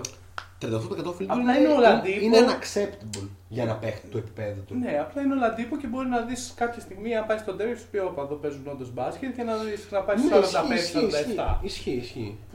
Μήπως είναι αυτό ο Λαντίπο, γιατί ρε παιδί μου και στην Οπλαχώμα ο Λαντίπο δεν έπαιξε καλά. Που ήταν λίγο χυμαδιό η Οκλαχώμα, ναι. Το Λαντίπο. Μήπως είναι παίκτης του συστήματος λίγα που δεν πρέπει να έχει ένα ρόλο. Ναι, εγώ αυτό πιστεύω. Ότι ο Λαντίπο είναι παίκτης που πρέπει να του δώσει ένα ρόλο. Εξειδίκευση λίγο δηλαδή. Ακριβώς. Ναι. Και μπορεί και πέρα να είναι ένα παίκτης 18-20 πόντων όπως απέδειξε στους Pacers, ακόμα και τώρα. Mm-hmm. Αλλά χρειάζεται με κάποιο τρόπο να αισθάνεται την ασφάλεια του συστήματος. Γιατί αλλιώς παίρνει πολύ κακές επιθέσεις. Και πολλοί παίκτες το χρειάζονται αυτό, όχι μόνο ο Λαντίπο. Τι άλλο για το Houston, δεν ξέρω τι άλλο να πω. Είναι νομίζω η νούμερο 1 απογοήτευση της φετινής σεζόν μαζί με τους Timberwolves. Ναι. Ποιος έχει περισσότερες δικαιολογίες, αν έχει κάποιος. Στην κουβέντα της απογοήτευσης. Και με τους Raptors. Απλά στην κουβέντα της απογοήτευσης δεν μπαίνει ποτέ το Sacramento που είναι απριόρι απογοήτευση. Είναι de facto. Δεν μπαίνει καν στην κουβέντα. Το Sacramento, εγώ νιώθω ότι είναι κάποιοι παίκτες που. Μιας σκουβά που εκτός από το Fox. Όχι, βασικά υπάρχουν παίκτες. Σωστό. Ο Darren Fox. Η σταθερά που λέει ο Harrison Barnes. Ο Harrison Barnes, άμα ήταν π.χ. στους Celtics, άμα ήταν στους Warriors, στους Lakers. Απίστευτο. Ακόμα και σε μερικές βραδιές, όταν δεν θέλει να κάνει τα δικά του, ακόμα και ο Buddy Hield, όταν δεν θέλει να κάνει τα δικά του, αλλά και είναι τρύπα στην άμυνα. Όχι ότι όλο το Sacramento είναι κάπως καλή αμυντικά, αλλά κατάλαβες. Έχουμε συζητήσει και για τον πόνο που λέγεται Marvin Bagley. Αυτό το άλλο. Τέλος πάντων, ωραίο αυτό. Υπάρχει ο Χαλιμπέρτον, γενικά υπάρχει ένα υλικό το οποίο μπορεί να δουλευτεί. Υπάρχει ένα υλικό και πιστεύω ότι αν έπαιρναν ένα καλό προπονητή, θα υπήρχε μέλλον σε αυτή την ομάδα. Έτσι. Αλλά έχουν τον Walton, ο οποίος είναι μη προπονητής, έτσι, ο οποίος ακόμα κουβαλάει την επιτυχία του 24-0 με τους Warriors που. Αστείο. Ρε παιδί μου, οποιοσδήποτε προπονούσε αυτήν την ομάδα που γίνει 24-0 ήταν ο νερόν, ρε φίλε. Ήταν όλα ετοιμασμένα, έτοιμα, ναι, ήταν όλα στρωμένα και απλά ήταν η καλύτερη ομάδα στον κόσμο με τον καλύτερο παίκτη στον κόσμο εκείνη την περίοδο κλπ. Εντάξει, δηλαδή έλεος. Τέλος πάντων, ναι. Να πω στον Άλεξ ότι μάλλον άργησε λίγο γιατί μόλις κλείσαμε με το Houston. Άλεξ Boom, shout out του Άλεξ Boom. Πάντως τα είπαμε χοντρά για το Houston σήμερα, ελπίζω να του άρεσε. Λοιπόν. Εντάξει, αν τα διαχειριστούν σωστά όλα αυτά τα pick που έχουν πάρει, εντάξει, στο μέλλον μπορούμε να δούμε κάτι καλό. Ναι, αλλά το θέμα είναι ότι έχεις ένα παίκτη αυτή τη στιγμή, το Wall, ο οποίος είναι στα 31-32, κάτι τέτοιο. Παίρνει ένα υπέρτατο συμβόλαιο και πρέπει να δείξει ότι κάτι πρέπει να κάνεις, παιδί μου. Δεν μπορείς να κάνεις συνέχεια tanking. Ναι, δεν μπορείς να κάνεις tanking. Μπορείς να φτιάξεις κάτι γύρω-γύρω από το Wall, παιδί μου. Ναι, κάτι που να είναι αξιοπρεπές. Δηλαδή, να προσπαθεί να μπει στα playoff έστω. Να την παλεύει η ομάδα κάπως την πάλευε όσο υπήρχε ο Cousins. Ναι. Όσο έπαιζε ο Gordon. Κάπως την πάλευαν. Δηλαδή είχαν ένα σερί 7 νικών. Έλεξα, μπορεί και να μπουν στα play-in. Μπορεί και να. Έτσι. Ο Γκολ παίζει καλά. Δεν παίζει άσχημα. Εντάξει, είναι αξιοπρεπής. Ναι. Είναι αξιοπρεπής, ρε παιδί μου. Δεν είναι για να είναι νούμερο ένα σου επιλογή. Και δεν είναι και για 40 εκατομμύρια, ας πούμε. Ναι. Κατάλαβες. Ναι, αλλά δεν είναι ένας. Πόσο χειρότερος είναι τον Κέμπα Walker. Εντάξει. Γιατί. Δεν νομίζω. Όχι. Είναι καλύτερος ο Κέμπα από τον Γκολ. Ναι. Παιδιά δεν ξέρω, discuss. Εντάξει, το θέμα με τον Γκολ είναι οι τραυματισμοί, δεν είναι ότι δεν είναι καλός παίκτης. Ναι. Αυτό που βλέπουμε φέτος από τον Γκολ είναι χειρότερο από αυτό που βλέπουμε στη Βοστόνη. Κοίτα, η αλήθεια είναι για να το συγκρίνουμε αξιοκρατικά πρέπει να φανταστούμε ένα σενάριο που ο Γκολ μπαίνει στη Βοστόνη τώρα. Εκεί θέλω να καταλήξω. Ναι. Μου φαίνεται αρκετά καλύτερο fit. Οκ, ναι. Αλλά το συμβόλαιο προφανώς δεν επιτρέπει τίποτα. Από όλα αυτά.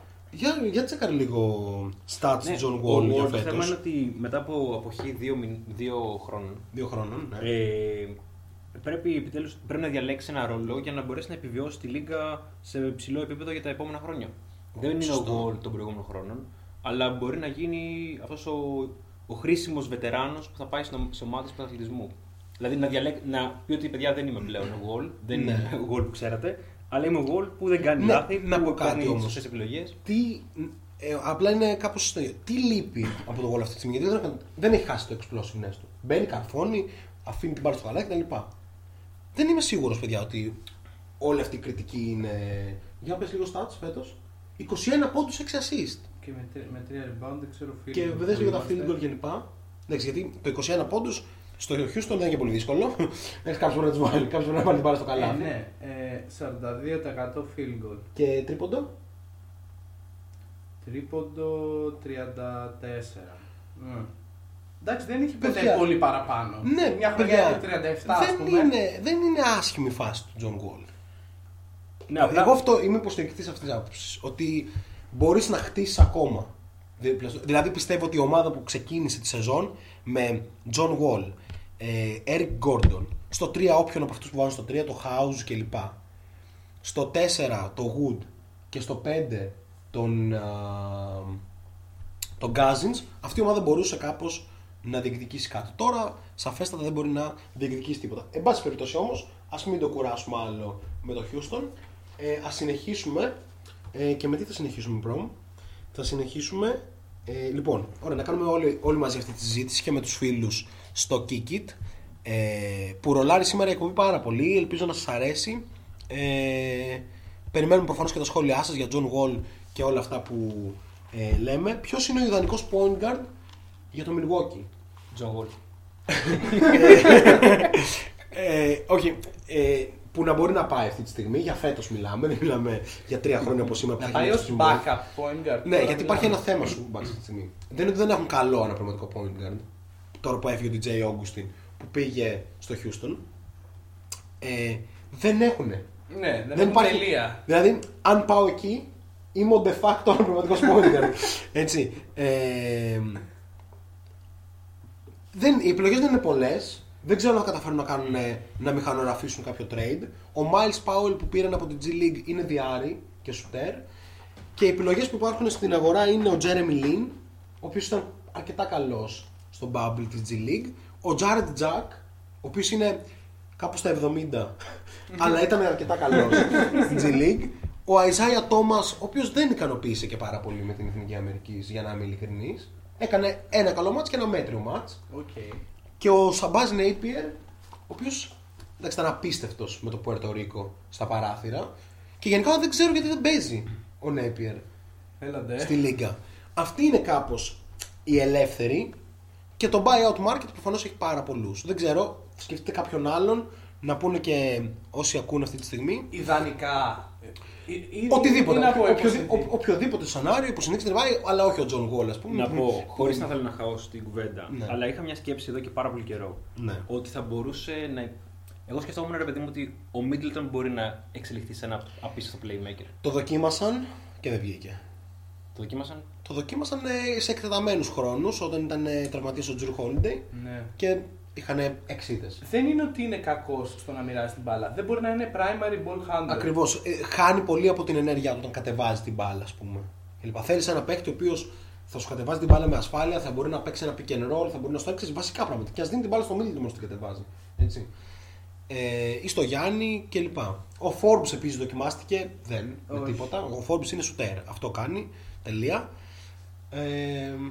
Για πάμε.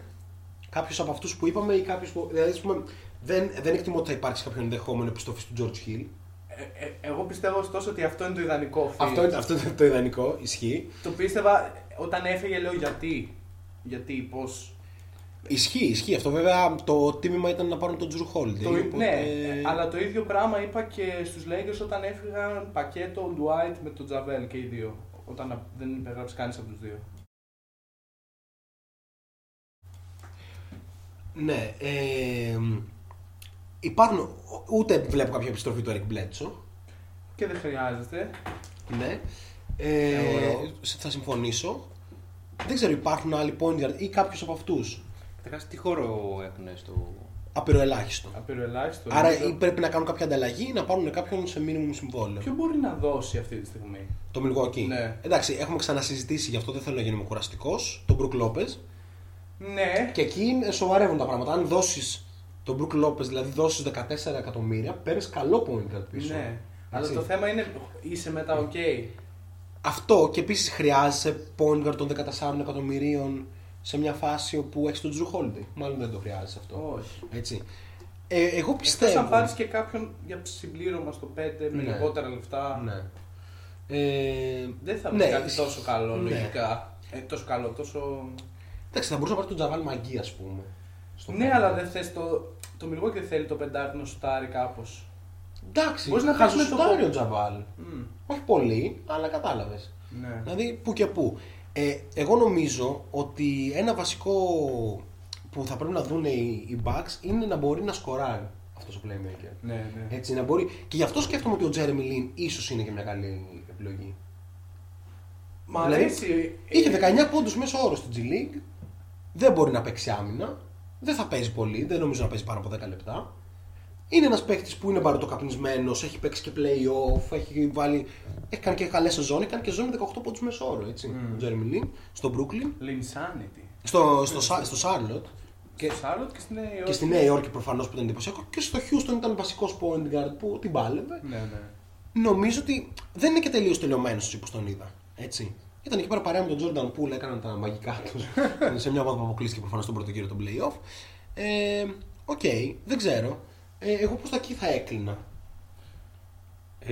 Ναι, ο Jeremy Lin έχει και το κίνητρο. Έτσι, δηλαδή αυτό δείχνει ότι θέλει να επιστρέψει στο NBA. Ναι, και επίσης μιλάμε και για μια λίγα που παίζει ρόλο το marketing. Δηλαδή τώρα που παίζει το Stop Asian Hate, θα ήταν πολύ θετικό να πάρει ρόλο ένας παίχτης που το πρεσβεύει αυτό. Ναι. Είναι εξαιρετικός σε αυτά που λέει ο Jeremy Lin. Ναι.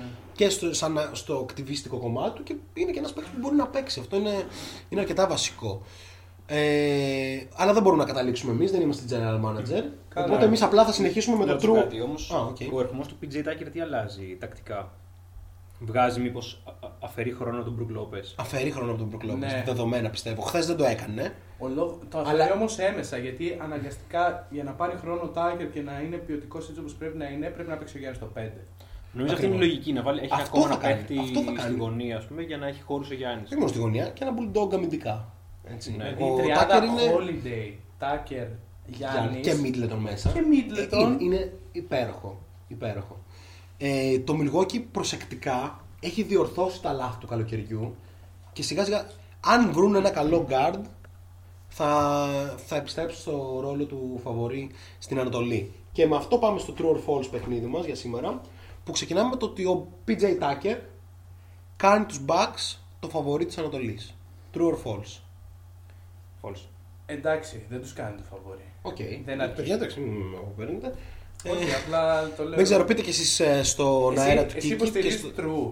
Εγώ υποστηρίζω false. Απλά είναι μια σκέψη που πολλοί μπορούν να σκεφτούν. Είναι ένα μυντό που αλλάζει την άμυνα και στο στάρει 40% τρίποντο. Το Brooklyn. Ναι. Είναι κάπως δύο σκαλοπάτια πάνω από τους Bucks σίγουρα και μάλλον ένα από τους Sixers. Ή λίγο λιγότερο από ένα. Ναι, σωστό. Ωστόσο, φαίνεται, αν εξαιρέσετε, το Brooklyn έχει πάρα πολλούς παίχτες, έτσι. Ναι. Αλλά το Milwaukee δεν φαίνεται ότι έχει κάπως ένα πολύ σοβαρό βάθος αυτή τη στιγμή. Ναι. Δηλαδή, έχει το Γιάννη και το Middleton που είναι star. Έχει το Holiday που είναι απίστευτος και ο Holiday, βασικά είναι πολύ ωραία τα ταιριάσματα στην Ανατολή, γιατί οι άλλοι έχουν τον Harden και τον Irving και ο Holiday είναι ο μόνος που μπορεί να τα βάλει με αυτούς. Και ο μόνος άλλος που θα μπορούσε να τα βάλει επίσης με αυτούς είναι ο Simmons, ο οποίος παίζει στους Sixers. Οπότε στην Ανατολή παίζει πολύ ωραία τα ταιριάσματα. Θα γίνει σφαγή. Εγώ νομίζω ότι ο ερχομός του Tucker, το καλύτερο πράγμα που φέρνει, το οποίο όμως θα το δούμε μακροπρόθεσμα το πόσο όντως επηρεάζει την ομάδα, είναι αυτό το bulldog mentality. Δηλαδή, τώρα, είμαι εδώ για να κερδίσω. Ναι, ο Tucker δεν μπορεί να βλέπει κάποιον να κάθεται. Αν δει κάποιον να κάθεται, θα τα ακούσει. Ο Tucker είναι ο παίχτης που τα βάζει με τους Kevin Durant. Ναι. Το έχει κάνει. Έτσι. Εντάξει, δεν το πέτυχε. Με το Γιάννη, ξέρω εγώ. Μάρκαρε το Γιάννη. Δεν το πέτυχε, αλλά κατάλαβες. Ναι. Είναι και για να σου κάνει τη ζωή δύσκολη. Ακριβώς. Επίσης, τι θα γίνει με τον Ντουραντ. Τι εννοείς. Πολύ μεγάλο το διάστημα απουσίας. Ναι, εντάξει. Πιστεύω θα επιστρέψει και θα είναι. Πιστεύεις ότι δεν θα υπάρχει κάποιο θέμα. Ναι, πιστεύω. Γιατί είναι σχεδόν διπλάσιο πλέον ο χρόνος από εκεί που αναμενόταν σε σχέση με το που έχουμε φτάσει. Ναι, αλλά. Εντάξει. Όχι ότι τον Brooklyn πάει άσχημα, αλλά ξέρεις. Εντάξει, δεν φαίνεται να προβληματίζονται ιδιαίτερα. Ναι. Δεν παίζει πρωτάθλημα αν δεν υπάρχει ο Durant σε αυτή την ομάδα. Κοίτα, εμπιστεύομαι πάρα πολύ τον James Harden. Okay. Ναι. Δηλαδή, και νομίζω ότι. Και μπορούμε να το συζητήσουμε αυτό. Δεν θα κάνουμε MVP Ladder σήμερα γιατί ο χρόνος είναι περιορισμένος για τόσα που έχουμε να πούμε ακόμα. Αλλά δεν ξέρω αν έχω δει παίχτη να παίζει όπως ο Harden στο Brooklyn.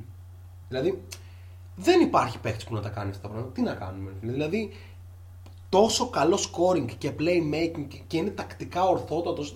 Δεν υπάρχει λάθος στο παιχνίδι του. Έτσι. Ναι. Για να μην πούμε για πόσα μάτσα έχει κάνει με 15 assist και 2 λάθη, ενώ έχει όλη την ώρα την μπάλα στα χέρια του κλπ.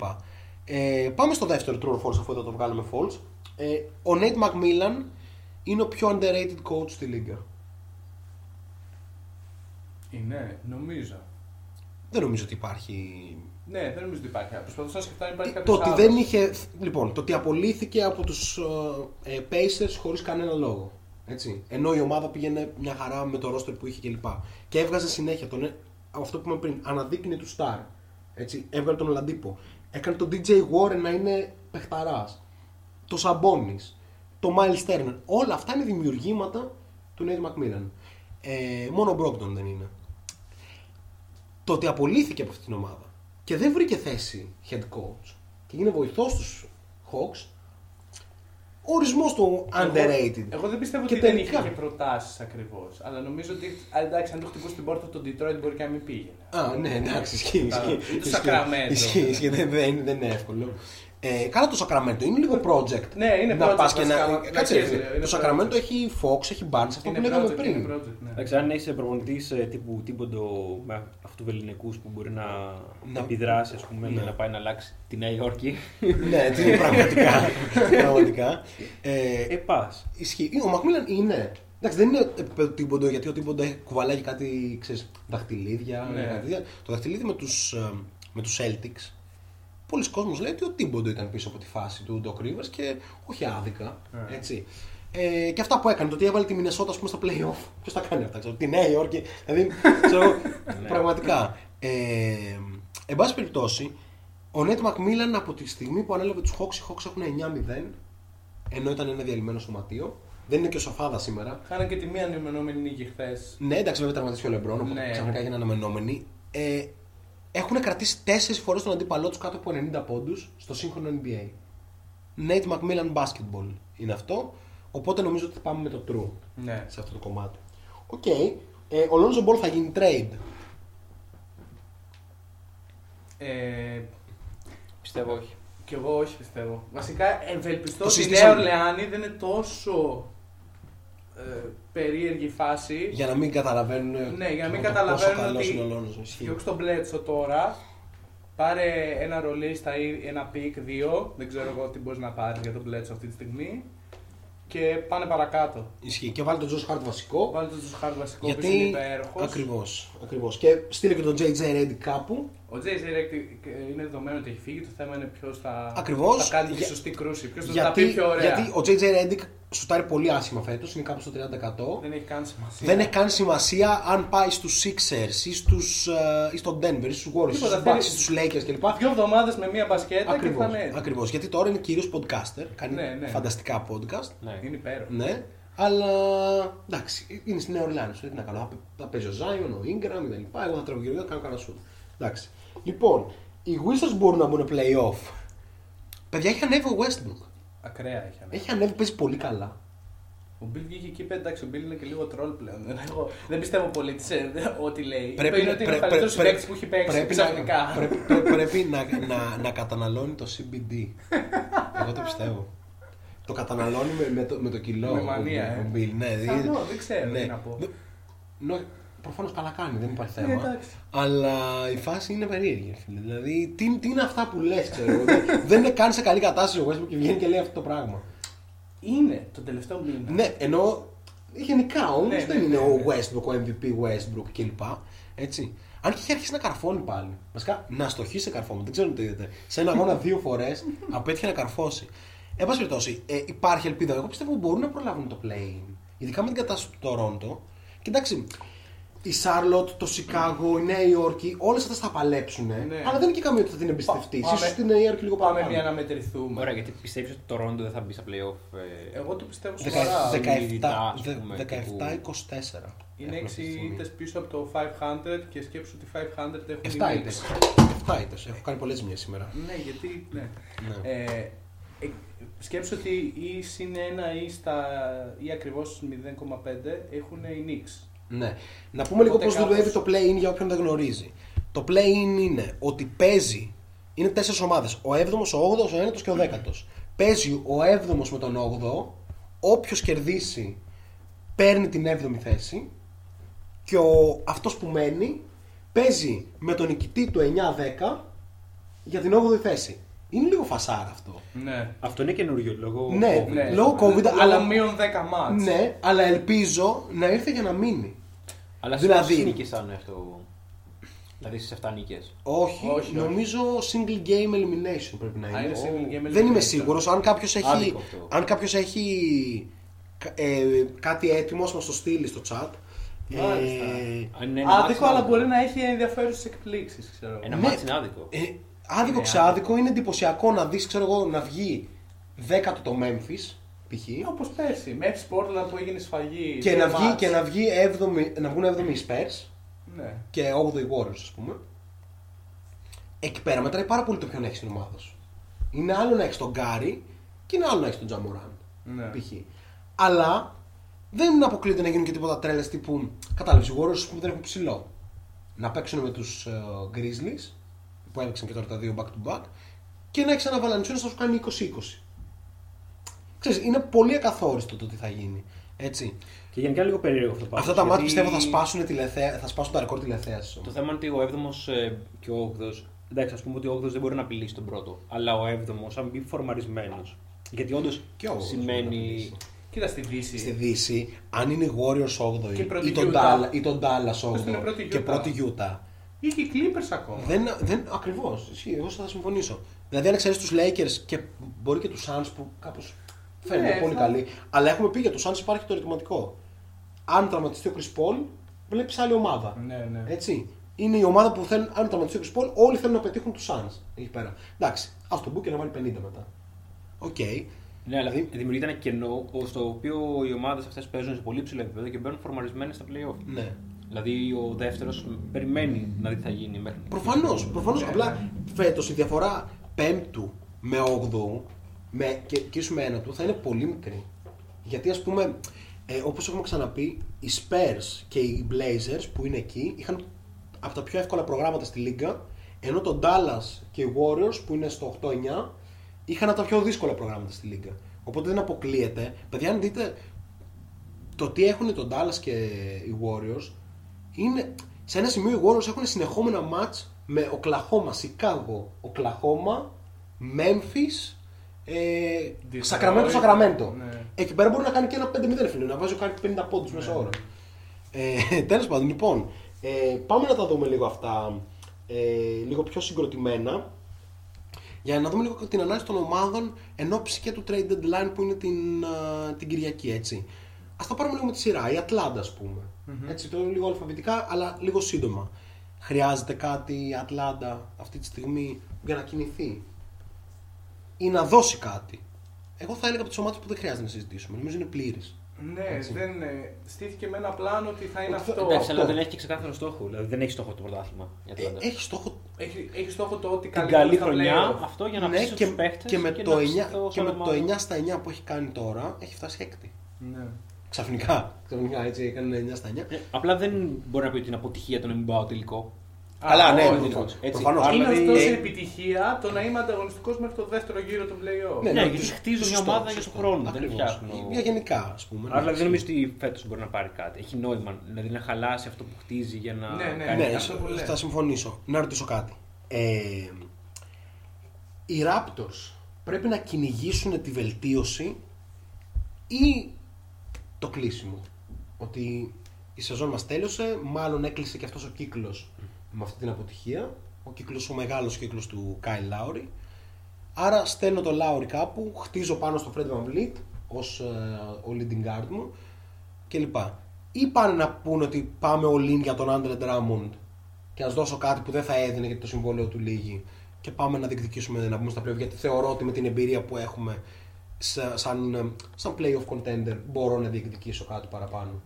Εγώ νομίζω ότι θα γίνει. Και ο Siakam δεν θα παίζει για πάντα έτσι. Ναι. Δηλαδή, ο Siakam είναι ο πιο empty stats παίχτης στη λίγα αυτή τη στιγμή. Βάζει 20 πόντους με 20 shoot. Είναι πολύ κακός. Εγώ νομίζω αυτή τη στιγμή θα γίνει. Δεν ξέρω τι θα γίνει, αλλά νομίζω θα γίνει ό,τι πει ο Κάιλ Λάουρι. Okay. Δηλαδή, αν ο Λάουρι πει παιδιά δεν ψήνω μάλλον, ξέρω εγώ, έχω χάσει το ενδιαφέρον μου, καλύτερα κάνουμε trade. Πηγαίνετε με στους Clippers. Ναι. Θα έβλεπα και ένα σενάριο που στο τέλος της σεζόν ο Siakam γίνεται trade για τρεις καλούς νέους κάπου και γίνεται ο επόμενος Jeremy Grant ή και όχι, γιατί δεν θα γράφει πάντα 20 πόντους με 20 προσπάθειες. Να πω ότι είχε κολλήσει το ίντερνετ στο Kiki, ναι, και δεν είχαμε δει τα πάρα πολλά. Ναι, ο Άλεξ μου έχει γράψει ένα πολύ ωραίο κατεβατό το οποίο θα διαβάσουμε αμέσως. Συγγνώμη σε όλους. Νομίζαμε ότι δεν γράφει ο κόσμος. Εγώ νομίζω ότι. Τι γίνεται, μην έχουν βγει.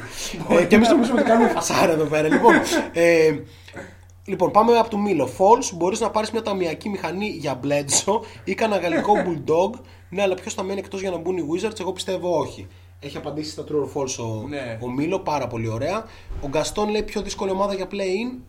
Οι Warriors έχουν Smallage. Ο Smallage είναι unplayable ο ορισμός. Πιο δύσκολη ομάδα για play-in τι σημαίνει.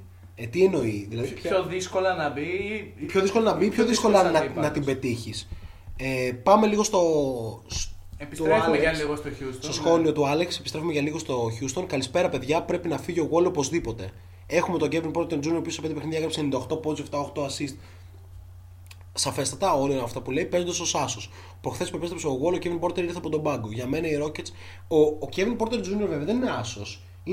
Μπορεί να παίξει δύο. Ναι.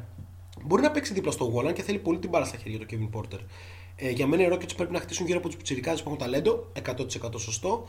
Kevin Porter Jr. 20 ετών, Martin Jr. είναι ο γιος του Kenyon Martin. Ναι, αυτός είναι επίσης high flyer. Wood 25 ετών, Tate 25 ετών. Αν πάρουμε και top 4 protected pick, τότε θα πάρουμε ακόμα ένα πολύ αξιόλογο νεαρό. Μιας και η φετινή draft class είναι από τις καλύτερες. Thumbs up. Δίπλα σε αυτούς θα μπορούσαμε να στοχεύσουμε στον John Collins που είναι ταλαντούχος. Και από ό,τι φαίνεται δεν θα τον ενώσουν οι Hawks. Έτσι βλέπω τον Big με το Rockets. Πρέπει όμως να κάνουμε trade τον Wall αν βρεθεί θύμα όπως π.χ. οι Clippers που ψάχνουν για playmaker. Ο Oladipo θα φύγει ούτως ή άλλως και Gordon πρέπει να φύγει και προφανώς ο προπονητής. Συμφωνώ σε όλα. Ο Alex Boom θα ήθελε να διεκδικήσει ένα ρόλο general manager για να ξαναχτίσει τους Rockets από την αρχή. Αυτό που θέλω να πω όμως είναι ότι αυτό που λέει, ας πούμε, ότι πρέπει να γίνει ο Wall trade. Δεν μπορεί να γίνει Wall trade. Δεν μπορεί. Άμα υπήρχε η ευκαιρία. Αν έπαιρνε 25 εκατομμύρια θα τον ήθελαν πάρα πολλές ομάδες. Ναι, ναι. Παίρνει 40. Τα 40 είναι απαγορευτικά. Δεν θα τον πάρει καμία ομάδα. Οπότε πρέπει να δεις πόσο καλύτερα μπορείς να αξιοποιήσεις το Wall με τον Kevin Porter Jr. κλπ. Ο Gordon όμως πρέπει να φύγει για να αδειάζει χώρος. Δηλαδή, αν φύγει και ο Gordon, μετά έχεις χώρο για max συμβόλαιο. Δηλαδή, αν πάρεις το protected pick, βασικά αν είναι όλα έτσι όπως τα περιγράφει ο Άλεξ, δηλαδή έχεις, αλλά με τον Wall στον άσο, έχεις Wall, Kevin Porter Jr. στο 2, στο 3 τον Date, ο οποίος είναι decent, πώς το λένε, είναι αξιοπρεπέστατος, high energy, ναι, έχεις τον Wood, ο οποίος σε μια καλή ομάδα έχει all star potential, έτσι, ναι. Αν πάρεις top 4 protected θα πάρεις ένα δράκο, ναι, από το φετινό draft, κάτι ακραίο, ναι, οπότε έχεις και να δώσεις ένα max συμβόλαιο. Το οποίο μην το δώσει τον Ολαντίπο, για τον Θεό, και θα πω εγώ μην το δίνεις ούτε στον Τζον Κόλινς. Χτίσε μία σεζόν με αυτή την ομάδα και την επόμενη σεζόν που παίζουν πάρα πολλοί free agents, δώσε τα αρέστα σου να διεκδικήσεις το πρωτάθλημα του 2023. Δεν είναι μακριά το 2023. Ναι. Έτσι. Μία σεζόν χτίσιμο. Λοιπόν, αυτά για το σημερινό Houston Rockets Special. Καλησπέρα, friends, για τη σοφάδα. Μπήκε ακριβώς μόλις λέγαμε για την Ατλάντα. Ναι, απίστευτο. Τέλειο. Απίστευτο. Λέει, ποια είναι η πιο δύσκολη ομάδα να την πετύχεις απέναντι τους. Οι Warriors. Ναι. Αν είναι στις θέσεις 7. Αν είναι στις 7. Οι Warriors και τον Dallas. Εκεί δεν θες να πες. Αλλά εκτιμώ ότι και οι Warriors και τον Dallas θα μπουν στις θέσεις 5-6 και θα πάνε οι Blazers και οι Spurs πιο πίσω. Δεν θα πέσουν τόσο οι Blazers. Έχουν πολύ δύσκολο πρόγραμμα. Φυσικά οι Spurs πιστεύω θα πέσουν. Οι Spurs κάπως είναι αναμενόμενο. Οι Spurs, ας πούμε, άρχισε το πρόγραμμα τους τώρα. Έχει αρχίσει να τρέχει. Λοιπόν, το έκανε μια πολύ καλή πορεία, χάνοντας τον McCollum, ο οποίος είχε ξεκινήσει εκπληκτικά. Εντάξει, ο Garrett Jr. έδειξε ότι... Ναι, επίσης είχαμε μεγάλο step-up από μέλλον. Μεγάλο step-up από μέλλον. Καρμελάρε, ρε. Μεγάλο step-up απροσδόκητα από Enes Kanter, ο οποίος... Respect, μόνο respect. Ναι, γιατί δεν τον έχουμε... Respect βασικά σε Terry Stotts, γιατί τι είπε. Λοιπόν, τους είδα όλους έναν, εκτός από τον Covington, ας πούμε, τον Derek Jones Jr. και τον Harry Giles και λέει, λοιπόν, από αυτούς δεν βρίσκει κανένας άμυνα. Δεν έχει νόημα να προσπαθήσω να το φτιάξω αυτό, πάμε για 150. Αυτό ήταν νομίζω το process. Μα και ο Nurkic δεν ήταν αμυντικός. Εντάξει, κάπως... Έχει πολύ versatile επιθετικά, κυρίως μέσα. Ο Μίλνο παίρνει το respect που αξίζει. Λοιπόν, πιο πάνω είπε ο Μίλο Σιάκαμι Γκραντ. Μίλο Σιάκαμι Γκραντ για ποιο? Δεν ξέρω. Σιάκαμι Γκραντ. Γενικά κάπως. Γενικά. Εντάξει, ο Σιάκαμι είναι καλύτερος παίκτης. Μην φτάσουμε σε αυτό το επίπεδο. Είναι. Εντάξει. Λοιπόν, ο Μίλου λοιπόν που είναι ο μεγαλύτερος Portland Trail Blazers fan στην Ελλάδα. Πιο empty stats. Πιο empty stats. Φέτος. Πού είναι διαλέξεις, ρε φίλε. Ναι. Φέτος ίσως είναι και να είναι και ο Siakam. Γενικά. Ναι. Επίσης ο Grant δεν έχει κάνει. Είναι η πρώτη φορά που το βλέπουμε να κάνει αυτή τη σεζόν με 20 προσπάθειες. Δεν είναι ότι συνέβαινε συχνά. Ναι. Και ο Siakam είναι η πρώτη φορά που το βλέπουμε να κάνει αυτή τη σεζόν με 20 προσπάθειες και 20 πόντους. Επίσης δεν είναι ασφαλή τα στατιστικά που βγαίνουν από ομάδες τύπου Detroit και. Ακριβώς. Δηλαδή δεν ασφαλεί αυτά, δεν λένε τίποτα. Ναι, βέβαια θα περίμενες να μην είναι αποτελεσματικός. Ότι να βάζει πόντους με πολλά σουτ και βάζοντας λίγα. Αλλά αυτός βάζει αρκετούς πόντους με λίγα σουτ. Τέλος πάντων, δεν είναι αρκετά καλός παίκτης για τον ρόλο που του έχει δοθεί. Αλλά εν πάση περιπτώσει. Ο Siakam είναι αρκετά καλός παίκτης για τον ρόλο που του έχει δοθεί. Αλλά κάτι έχει πάθει. Από τον Bubble και μετά. Τέλος πάντων. Και ο Ανουνόμπι δεν έκανε το step up και εμείς πονάμε. Λοιπόν, ο Μίλο θέλει να πούμε λίγο ακόμα για Portland. Ας πούμε λίγο ακόμα για Portland. Παιδιά, εγώ πιστεύω ότι ο CJ McCollum μπορεί να τραβήξει αυτήν την ομάδα λίγο πίσω. Όχι. Θα το πω. Γιατί ο CJ McCollum παρά είναι κακός στην άμυνα. Δηλαδή δεν είναι. Ο Gary Trent Jr. προσπαθούσε, ρε φίλε. Προσπαθούσε και αυτό έδινε ένα boost στην ομάδα. Τώρα με τον McCollum εντάξει μπορεί να βάζουν περισσότερα. Ρε φίλε, όμως αυτά είναι καλά προβλήματα για να έχεις. Δηλαδή όταν έχεις τρεις παίκτες που ένας είναι ο Damian Lillard 30 πόντους μεσόωρο, άλλος είναι ο McCollum 25 πόντους μεσόωρο και άλλος είναι ο Trent 17 πόντους μεσόωρο. Ισχύει. Αυτά είναι καλά προβλήματα να έχεις, να βρεις το πώς θα ταιριάξεις τους χρόνους για να τρως λιγότερους πόντους. Να πω λίγο κάτι, όχι τόσο άμεσα μπασκετικό, έμεσα όμως ρε παιδί μου. Πιστεύω ότι επανήλθε ο McCollum. Φέρνει έναν ενθουσιασμό στην ομάδα ότι πάμε να τελειώσουμε αυτό που δεν έγινε στον Bubble γιατί ήταν full φορμαρισμένη η ομάδα. Ναι, ισχύει. Εγώ πιστεύω το Portland. Βασικά, πολύ δύσκολο το Portland. Να πέσει από την εξάδα μου φαίνεται δύσκολο. Στη χειρότερη να πάνε 7η. Ισχύει. Για να δούμε τι λέει ο Μίλο. Πιστεύει ότι θα βοηθήσει πολύ το team. Περιμένουμε το Μίλο να γράψει. Εγώ αυτό πιστεύω ότι θα βοηθήσει πολύ το team. Κάτι είναι αυτό. Ναι, είναι ένα trade rumor λέει. Για πες μας το trade rumor. Για Aaron Gordon. Έχει υποφύγει. Καλά, ο Aaron Gordon παίζει για παντού. Ο Aaron Gordon παίζει πραγματικά για παντού. Πού θέλω να τον δω. Θα μου πεις τον Golden State. Ναι. Θα είναι λίγο άρρωστο όμως. Με τον Ούμπρε. Πάρε, πόσα χρόνια λείπει τριάρι στο Ορλάντο. Σοβαρά, Ούμπρε δεν είναι κακός παίκτης. Μην το ρίξουν την άλλη. Ανταλλαγή Aaron Gordon με Ούμπρε. Και κάτι ακόμα θα δώσει το Golden State. Ναι. Θα δώσει έναν ρολίστα. Ή ένας Michael Melder, κάτι τέτοιο. Ένα σουτέρ γιατί δεν υπάρχει σουτ. Είναι σαν να απαγορεύεται να σουτάρεις στο Ορλάντο. Μόνο ο Terence Ross και ο Φουρνιές σου θα κάνεις και ο Vucevic. Τρεις παίκτες από το Ross θα δώσουν Jordan Poole. Όχι. Όχι, όχι. Ο Τζόρνταν Πούλ. Αν θα κορδέψει κάποιον, δεν είναι Τζόρνταν Πούλ. 23 πόντους μέσο όρο στα τελευταία 9 παιχνίδια, όχι σε 5. Έχει ανοίξει το κουτί της Πανδώρας τώρα. Πιστεύω ότι είναι ο Κλάρκσον 2. Κάνει αυτό που κάνει ο Τζόρνταν Κλάρκσον. Παίρνει την μπάλα και του στάρει τελεία. Και είναι πιο ικανός στο να βλέπει γήπεδο από τον Τζόρνταν Κλάρκσον.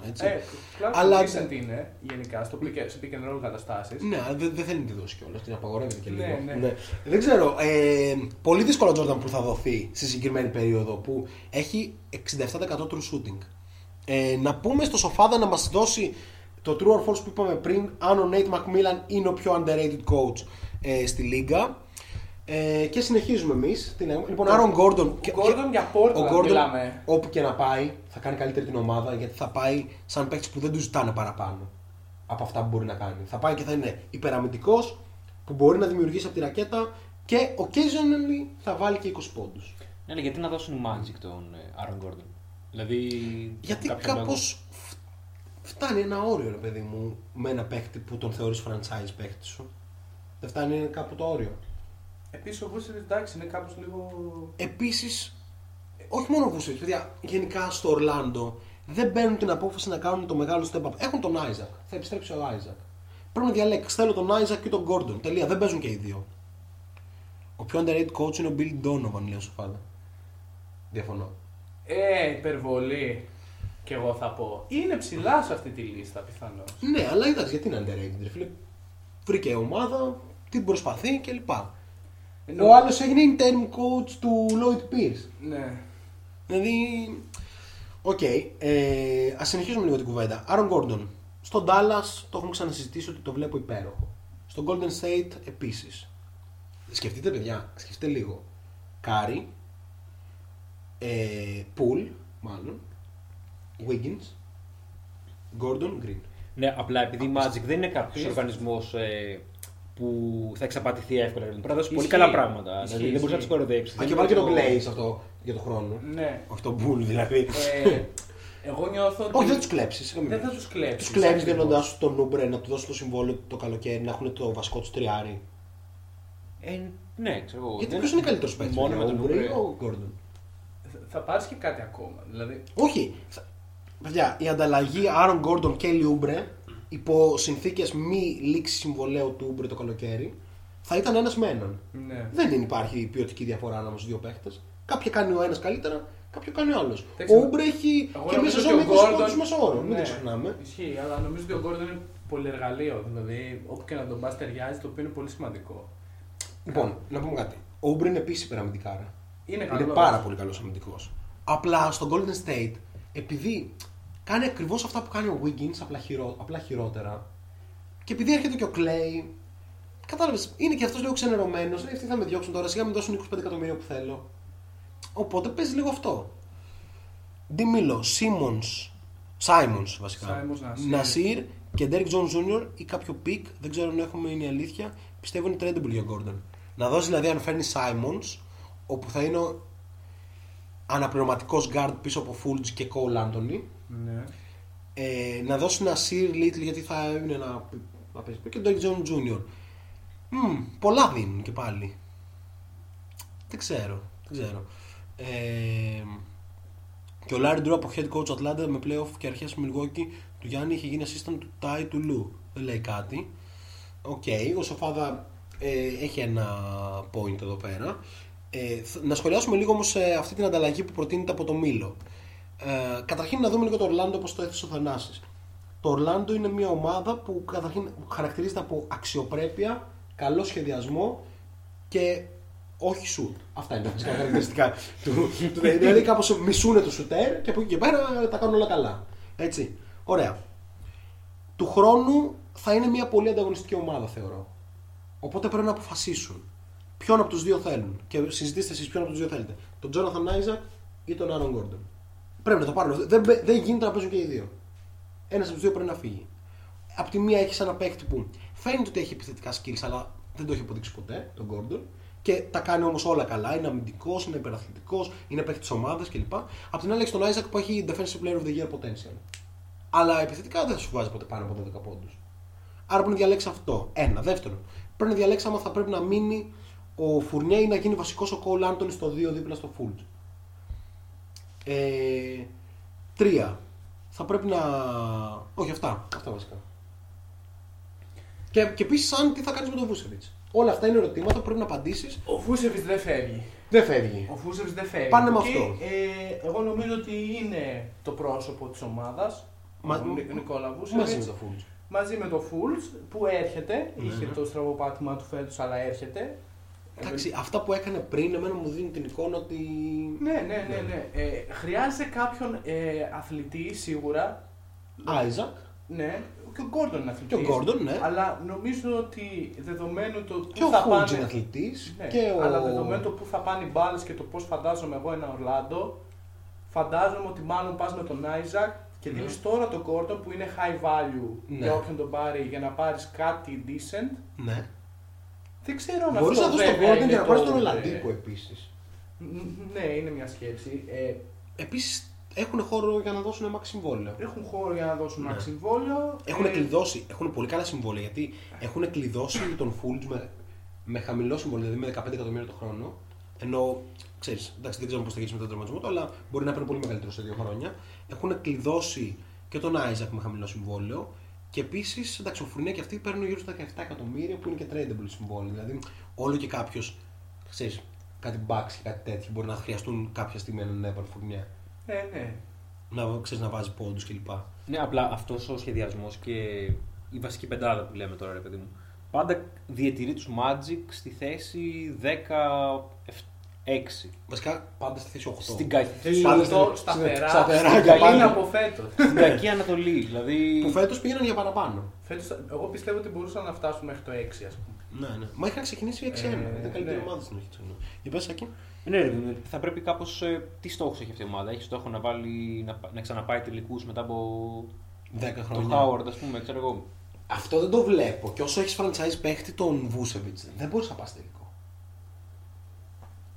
Ναι, εντάξει, δεν φτάνει. Εγώ είμαι λίγο της άποψης ότι επειδή του χρόνου θα είναι rehabilitation, αυτή είναι σωστή λέξη. Ναι. Ας πούμε. Year για το Fultz. Πιστεύω ότι και στο Vucevic παίρνοντας καλά πράγματα πίσω. Ήρθε η ώρα. Ναι, ρε φίλε. Δηλαδή, γιατί ο Vucevic να χαλάσει την επόμενη χρονιά μην παίρνοντας playoff ή κάτι τέτοιο. Είναι σαν τους Spurs το Orlando. Γιατί να μην το στείλεις, ρε φίλε. Να μπαίνουν play-off μέχρι να τους κάτσει το σωστό combination που θα κάνουν το run για το Champions. Γιατί να μην στείλεις το Vucevic, λέω εγώ, στη Νέα Υόρκη και να πάρεις πίσω ένα Mitchell Robinson και έναν RJ Barrett. Α, δε. Θα δώσει Νέα Υόρκη αυτά, λες. Για να πάρει. Παίρνεις superstar. Παίρνεις all-star παίχτη. Ο οποίος είναι ό,τι πρέπει για τίποντο, σουτάρει, mid-range, σουτάρει, post και τέτοια, δεν έχει τέτοιο. Και παίρνεις πίσω βασικό πεντάρι υπεραθλητικό, το βάζεις δίπλα στον Isaac και δεν περνάει μπάλα από εκεί. RJ Barrett για να σκοράρει λίγο έτσι και να παίζει λίγο φάση, mid-range jumpers. Και Fultz, Anthony να κάνουν εκεί πέρα τα δικά τους στην περιφέρεια. Και τέλος, ρώσαν τον πάγκο. Οκ. Καλή ομάδα. Ναι. Εντάξει. Και καλό προπονητή κλπ. Okay. Λίγο μακροπρόθεσμη σκέψη. Ναι, σχεδιάζουμε τώρα για το μέλλον τους. Να δεχτούν να έχουν Ράντλ και Vucevic. Γιατί? Ράντλ και Vucevic, εμένα μου αρέσει. Ο Vucevic του αρέσει να παίζει πιο έξω, ο Ράντλ κάποιος του αρέσει. Ναι. Α, όμως δεν ξέρω. Και εμένα μου φαίνεται αυτό που λέω φανώς ότι δεν πολύ πατάει. Κάπως το παιδί του Ράντλ, ναι, μεν είναι πολύ πιο προς τα μέσα, αλλά είναι ο παίκτης που θα θέλει να πάρει την μπάλα περίπου τον ίδιο χρόνο που θέλει να την πάρει και ο Vucevic. Ναι, αλλά δεν είναι καλύτερο να έχεις δύο από έναν. Δηλαδή, μην είναι overkill. Θα φύγουν οι μπάλες του RJ Barrett και θα πάνε στο Vucevic. Γιατί παίρνει μπάλες ο RJ Barrett. Και θα πάρει, ναι. Έτσι. Οκ, εντάξει, το βλέπουμε. Εντάξει, αυτά είναι σεναριάκια. Ο Derrick Jones Jr. και ο Simons για Gordon, και τι αλλάζει, ας πούμε. Είναι πολύ ωραίο για τους Blazers αυτό. Αλλά είναι λίγο μικρή η τιμή που δίνει ο Μίλο. Είναι μικρή. Δηλαδή, στο ένα, αυτό που πρότεινε, ας πούμε, για τον Ούμπρε, είναι ότι παίρνεις ένα καλό παίχτη να του δώσεις συμβόλαιο το καλοκαίρι για τον Ολαντίπο. Τώρα, τι να τους κάνεις. Ο Simons τι κάνει καλύτερα από τον Cole Anthony. Ο Nasir Little, τι φάση. Τι θα τον κάνεις. Ναι, δεν ξέρω. Έχεις τον Οκέκε. Ο Derrick Jones Jr. αρκεί για να πάρει τον Gordon, δεν αρκεί. Άρα, Μίλο μου, με συγχωρείς, αλλά δύσκολο. Σε ένα trade με Oladipo, βέβαια, βγάζει πιο πολύ νόημα κάποιος ένα τέτοιο πακέτο. Ίσως και πιο μικρό από αυτό. Καταρχήν είναι υπέροχο το Gordon Wood. Ναι. Πάρα πολύ ωραίο. Δεν ξέρω. Οκ, για να συνεχίσουμε. Με τι άλλο. Ήθελα να συζητήσουμε για το κλείσιμο σήμερα, γιατί έχει πάει και 5 ώρα. Λοιπόν, πήγε η συζήτηση πολύ. Λοιπόν, να κλείσουμε λίγο για το. Ναι, πρέπει να κάνουμε ένα μπαμ. Να κλείσουμε με Blazers, να κλείσουμε με αυτό. Ήθελα να συζητήσουμε για το σύγχρονο μπάσκετ, τακτική άμυνα, Ευρώπη, με βάση δηλώσεις που είδαμε από τον Ντίνο Ράτζα και τον Γιάννη Μπουρούση. Τώρα τι να. Νομίζω δεν έχει καν νόημα να συζητήσουμε τώρα αυτό. Δηλαδή... Όχι, να τοποθετήσω. Εγώ πιστεύω ότι χρειάζεται δημόσιος αντίλογος όταν κάποιος τοποθετείται και λέει ότι ο Γιάννης Αντετοκούνμπο δεν θα ήταν και τόσο καλός στην Ευρώπη. Στην Ευρώπη που είναι καλός ο Μπράιαν Ντάνστον, ας πούμε. Δεν θα ήταν καλός ο Γιάννης Αντετοκούνμπο. Γιατί δεν σουτάρουν mid-range στην Ευρώπη, δεν κάνουν fade away, δεν είναι καλός αυτά ο Γιάννης. Μόνο τρέχει. Έτσι. Λοιπόν, θα κάνω μια μίνι τοποθέτηση. Πρώτα απ' όλα, όσον αφορά το Γιάννη Μπουρούση, που το έχουμε ξαναπεί, λέει ότι είχε πρώτος από το NBA και την αρνήθηκε κλπ. Νομίζω ήταν... Είναι υπαρκτό και ήταν όντως πρώτος από τους Warriors. Για τη θέση 15 για τη θέση νούμερο 15 στο ρόστερ. Ναι. Οπότε, εκ των προτέρων, ένας εξαιρετικός μπασκετμπολίστης κατά άλλο, όπως ο Γιάννης Μπουρούσης, και μεγάλο, πολύ μεγάλο όνομα στην Ευρώπη, έτσι δεν είναι. Ναι, ναι. Έτσι. Δεν μπορεί να μιλάει με τέτοιο τρόπο για το NBA τη στιγμή που του πρότεινε ένα συμβόλαιο 500.000 για 15ο παίχτης σε μια ομάδα που είχαν τον Άντρου Μπόγκουτ, τον Ζαζαπατσούλια κλπ. Κλπ. Έτσι. Ήθελαν ένα συμπλήρωμα και του πρότεινε ένα συμβόλαιο. Έτσι. Δεν πρέπει να μπαίνουμε σε μια λογική όσο δεν φτάνει η Αλεπούτα κάνει κρεμαστάρια. Εκτιμώ. Και το βασικό που είναι, πρέπει να καταλάβουμε γιατί στο NBA μπαίνουν τόσοι πόντοι, ας πούμε, αυτό το διάστημα κλπ. Έχει ανέβει η ταχύτητα του παιχνιδιού. Έχουμε πάει στην εποχή του pace and space κλπ. Έχουμε πολύ περισσότερες κατοχές και γι' αυτό είναι και περισσότερα τα stats. Ακουγόμαστε, μήπως έχουμε κάποιο θέμα. Ακουγόμαστε. Γι' αυτό είναι και πολύ περισσότερα τα stats.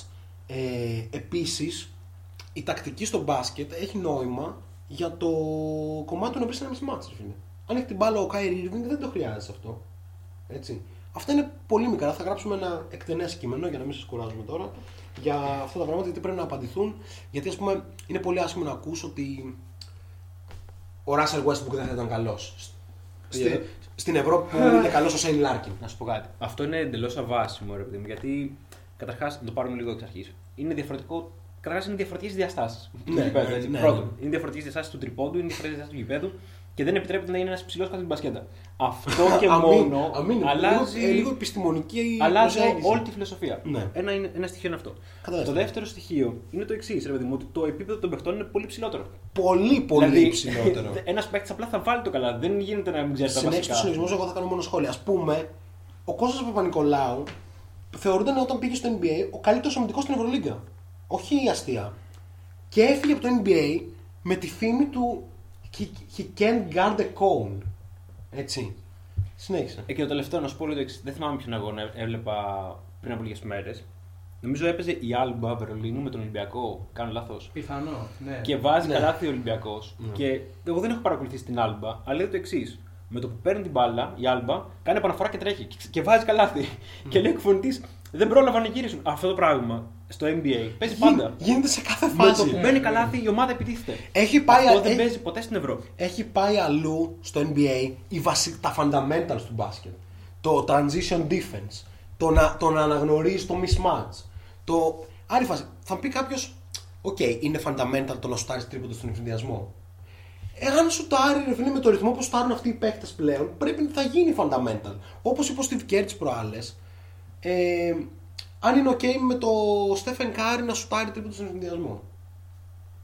Μπασκετικά κτλ. Και γέλασε ο άλλος. Ο Κάρι θα ορίσει αν είναι ok να σουτάρει τρίποντο στον εμφυνδιασμό. Θα είναι πολύ ωραίο το σκεπτικό σου. Και επίσης, δεν θυμάμαι τώρα ποιον αγώνα έβλεπα. Έβλεπα μια ανάλυση τέλος πάντων που νομίζω έπαιζε κόντρα στους στους Warriors ήταν η ομάδα τέλος πάντων, ή κόντρα στους Blazers, σαν τους δύο. Και γιατί το λέω, γιατί ο Λίλαρντ και ο Κάρι μπορούν να στάρουν από οποιοδήποτε σημείο του γηπέδου. Αυτό αλλάζει επίσης όλο το πού θα στηθεί η άμυνα κτλ. Πού θα γίνει ένα. Σκεφτείτε το εξής. Ο Κάρι κάνει αυτό που έκανε ο Σακίλ από την αντίστροφη. Δηλαδή, ο Σακίλ μάζευε όλη την άμυνα ερμητικά κλειστά πάνω μέσα στην μπασκέτα. Ο Κάρι ανοίγει όλη την άμυνα υπερβολικά μακριά από το. Πώς το λένε. Άμα δεν θες, μην το μαρκάρεις τα 9. Ας το νοσουτάρει. Άμα δεν θες, μην το μαρκάρεις. Να δούμε. Παίξει τον άμυνα ευρωπαϊκού τύπου. Τέλος πάντων, κάτι που θέλω να πω. Το χθεσινό match Warriors Grizzlies ήταν ένα πραγματικά ευρωπαϊκό match. Ναι. Σφύριζαν οι διαιτητές κάθε τρεις και λίγο. Δεν μπήκανε πολλά τρίποντα. Δεν έπαιζαν όλοι οι καλοί παίχτες των ομάδων. Κατάλαβες. Ήταν αρκετά ευρωπαϊκό match. Δεν βλεπόταν. Τέλος, απλά δεν έχει και πολύ νόημα αυτή η κουβέντα, ρε παιδί μου, γιατί ό,τι καλό υπάρχει στο NBA, ό,τι καλό υπάρχει στην Ευρώπη, μάλλον έχει φύγει. Φεύγει. Όποιος καλός παίξει, όποιο ταλέντο για να υπάρχει, φεύγει. Και όχι μόνο αυτό. Αυτό που θα πρέπει να καταλάβουν όλοι οι μπασκετικοί, γιατί οι μπασκετικοί τα λένε αυτά, προφανώς. Ας πούμε, ο Ντίνο Ράτζ είναι πολύ πιο μπασκετικός από εμάς. Δεν διεκδικούμε. Ή ο Μπουρούσης. Καταρχήν πρέπει να φύγει από το κόμπλεξ και κατά δεύτερον υπάρχουν πολύ μικρά πράγματα που το αποδεικνύουν. Από το επίπεδο των παιχτών και όλα αυτά που υποθανάσει, μέχρι ότι πάνε στην Αμερική όλοι οι προπονητές για να πάρουν τεχνογνωσία. Για να δούνε drills, για να δούνε πράγματα που κάνουν οι προπονητές κάθε καλοκαίρι. Θυμάμαι, ο Γιάννης Φερόπουλος κάθε καλοκαίρι πάει στην Αμερική. Ο Μπαρτζόκας κάθε καλοκαίρι πάει στην Αμερική. Όχι, δεν πάνε για να δούνε παίχτες, πάνε για να παρακολουθήσουν σεμινάρια που γίνονται στο Summer League. Αυτό πρέπει να γίνει ευρέως διαδεδομένο και γνωστό, ας πούμε, στο μπασκετικό κοινό, ότι αυτό κάνουν στην Ευρώπη. Απλά, ας πούμε, όταν δει κανένα March Madness, γίνεται χαμός, παιδιά, από τακτική, από plays κλπ. Στο NBA, αυτά προφανώς υπάρχουν. Εκείνη η αλφαβήτα των παιχτών. Ναι. Αλλά, αν ο Kevin Durant βρίσκεται στα 5,5 μέτρα, με αντίπαλο ακόμα και στο ύψος του, εκεί το play σταματάει. Ναι. Εκεί το play έχει επιτελέσει το ρόλο του. Έτσι. Γιατί έχεις αυτό που θέλεις. Έχεις ένα σουτ του Kevin Durant. Αν ο Damian Lillard είναι αμαρκάριστος στα 8,5 μέτρα, σταματάει εκεί το play. Έχεις αυτό που θέλεις. Μάρκαρε τον για να τρέξουν. Νομίζω ότι το κομμάτι της Ευρώπης που έχει αυτή την άποψη για το NBA δεν μπορεί ακριβώς να διανοηθεί τι σημαίνει να είναι καλό σουτ, ένα σουτ από τα 8 μέτρα. Και όχι μόνο αυτό, δεν μπορεί να αντιληφθεί τη διαφορά μεταξύ των παιχτών. Ναι. Και ξέρεις, σε ένα πράγμα συμφωνώ, επειδή ψιλοείδα αυτή τη συνέντευξη του Γιάννη Μπουρούση, ναι, την τελευταία, συμφωνώ πάρα πολύ στο ότι το βασικότερο όλο, το νούμερο ένα πράγμα το οποίο διαφέρει μεταξύ των παιδιών της Ευρωλής και του NBA είναι τα physical skills. Ναι. Νομίζω ότι αυτό από μόνο του κάπως κάνει το άθλημα πάρα πολύ διαφορετικό. Ισχύει. Αυτό όμως δεν δικαιολογεί την αιτιολόγηση που δίνει μετά ο. Ναι. Ο Χίμπουρος, όχι ο. Ναι. Την έχει πολλοί κόσμος. Ναι. Βλέπεις, για να πάρω ένα παράδειγμα πραγματικό, το σου του Λίλαρντ στην Οκλαχώμα μπροστά στα μούτρα του Πολ Τζόρτζ. Ναι. Ο ίδιος ο Πολ Τζόρτζ, ένας αθλητής του NBA 10 χρόνια, ναι, 12, δεν έλεγε. Φεύγαμε στο κόμπλεξ του λίγο. Όχι στο κόμπλεξ, ναι, ναι. Στο κόμπλεξ του τη στιγμή στο κόμπλεξ. Ότι, όχι ρε φίλε, τώρα να αποκλειστώ έτσι. Ναι, ναι. Λέει, that's a bad shot. Ναι. Το ότι στην Ευρώπη ακόμα δεν το έχουμε καταλάβει δεν μου φαίνεται τόσο απίθανο. Τόσο εκτός πραγματικότητας. Ναι, εμένα μου φαίνεται περίεργο που θαυμάζουμε εντός εισαγωγικών όταν το κάνει ο Νέντοβιτς αυτό. Ναι. Αλλά ή ο Λάρκιν. Αλλά κράζουμε το άλλο που έχει γίνει κανονικότητα εκεί πέρα. Εντάξει, παιδιά, το τι κράζουμε. Τώρα. Κουβέντα στην Ελλάδα, γιατί δεν ξέρω αν είναι κουβέντα της Ευρώπης. Ξέρω είναι πιο πολύ ελληνική κουβέντα. Ναι, δηλαδή βλέπεις τη δήλωση που ο Φακούντο Καμπάτσο. Που λέει τι έχει δήλωση στον Καμπάτσο. Τη δήλωσε και ο Καμπάτσο δεν ήταν αθλητικός παίκτης για την Ευρώπη. Δεν ήταν γρήγορος για την Ευρώπη. Ακριβώς. Μου έκανε τρομερή εντύπωση αυτή η δήλωση, ρε παιδί μου. Που έλεγε τέλος πάντων ότι όταν παίζω άμυνα δεν ξέρω πού μου έρχονται για την ταχύτητα που. Ναι, έλεγε It's a nightmare. Και όχι μόνο αυτό. Νομίζω πολλά παραδείγματα μπορούμε να δούμε. Ο Χεζόνια, ας πούμε, ναι, λέει ότι εντάξει, το physicality του NBA είναι σε άλλο επίπεδο. Και εδώ πέρα θα δεις ένα κείμενο από κάποιον επιφανή δημοσιογράφο, κάτι τέτοιο, που θα λέει εδώ πέρα οι άμυνες είναι τανάλιες. Ενώ σου λέει ο Χεζόνια που μόλις έχει έρθει εδώ στον Παναθηναϊκό, μέσα σε όλα αυτά που λέει, ξέρω εγώ, ότι ο Κάτας είναι ο καλύτερος προπονητής που είχε. Ο άλλος είχε τον Clifford του προπονητή και τον Terry Stotts. Και βρήκε τον Κάτας καλύτερο και respect στο Μάριο Χεζόνια. Αλλά Εντάξει, λαμβάνει όμως τώρα και την προσοχή που ήθελε. Ναι, ακριβώς. Είναι διαφορετικό. Ακριβώς, αυτό είναι το θέμα. Εκεί είναι το θέμα. Ότι στο physicality λες αλήθεια γιατί έχεις πονέσει. Έχεις πονέσει το κορμί σου να μην είναι τέτοιο. Αλλά στο άλλο που δεν σου δίνει κανένας ρόλο και εσύ είχαν να σουτάρεις τίποτα από τη γωνία, λες δεν ήταν και τόσο καλή, δεν με αξιοποιούσαν καλά. Στο NBA υπάρχει ο Lillard, δεν το χρειάζεται το χεζόνι. Ναι. Είναι απλά τα πράγματα. Εδώ όμως θα είναι πάρα πολύ καλό στον Παναθηναϊκό. Τι έκανε χθες, προχθές?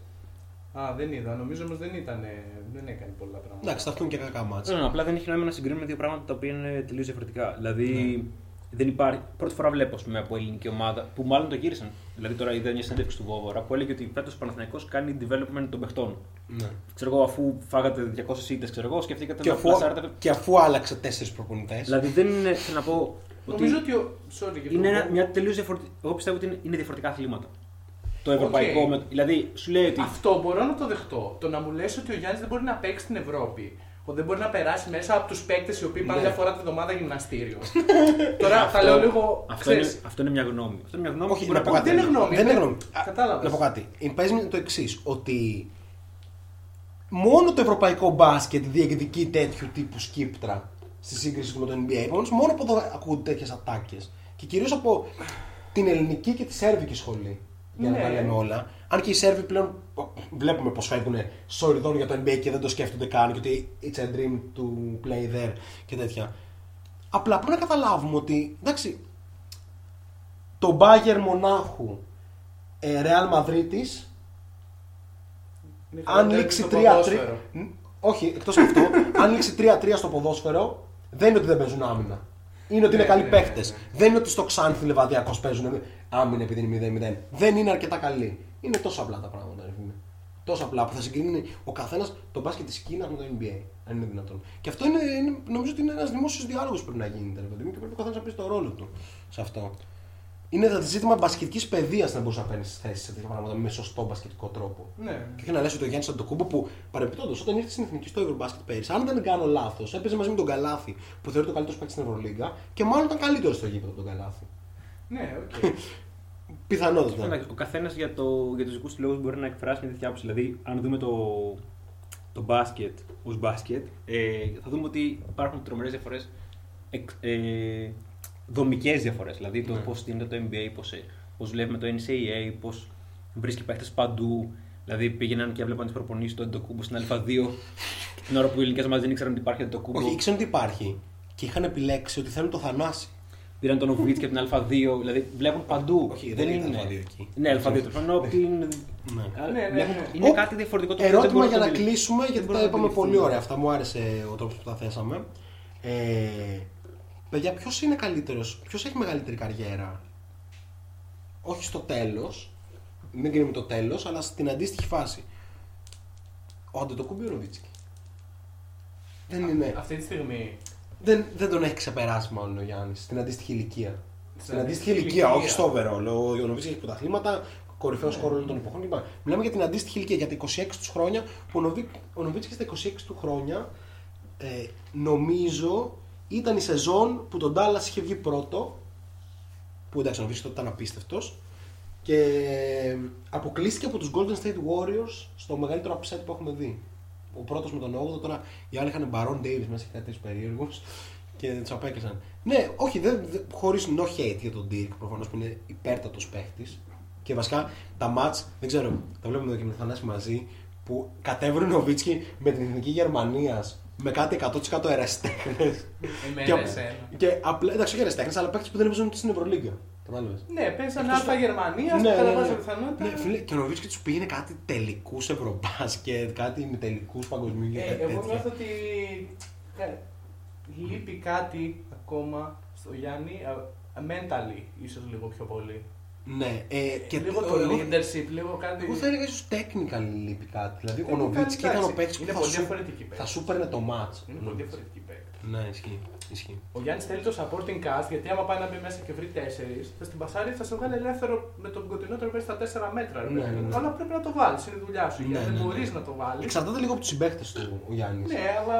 Ενώ ο Νοβίτσκι. Είναι φοβερός και σε αυτό. Εγώ νομίζω το τελευταίο μήνα. Κάνει μάτς καριέρας μέχρι στιγμής. Οπότε το βλέπω. Είναι φοβερό. Παίρνει μπάλα στο τρίποντο. Το αποδεχεί, πάει να μπει μέσα, αν βρει πάνω από δύο παίκτες, πασάρεις ελεύθερο. Οι Bucks ρολάρουν φοβερά. Τέλεια. Λοιπόν, αυτοί ήμασταν για σήμερα, 5 και 10. Το ξεπεράσαμε το δίωρο. Την Πέμπτη θα κάνουμε φασάρα. Θα την κάνουμε. Τέλεια. Την Πέμπτη λοιπόν συντονιστείτε στο Facebook του Shot Clock. Ναι. Ευχαριστούμε τον Κίκη Τρίτου. Ευχαριστούμε όλους σας που ήσασταν για άλλη μια Κυριακή εξαιρετική παρέα. Θα ανέβει μέχρι και σήμερα το βράδυ, άντε αύριο το πρωί, το podcast στο Spotify. Θα να πεις κάτι για την πρώτη live παρουσία σου μετά από καιρό και με τον πρόδρομο δίπλα. Πώς είναι να είσαι δίπλα στον αναλυτή πρόδρομο μιλητή? Είναι σαν να είμαι δίπλα στον Στέφεν Αισμί. Λοιπόν, αυτοί ήμασταν. Κλείνουμε με ένα τραγουδάκι, να βρούμε ένα καλό για να κλείσουμε.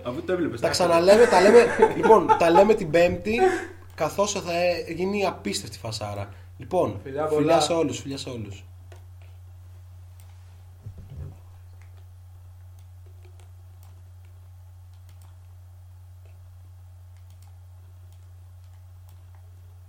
Are you working? What kind of work do you do?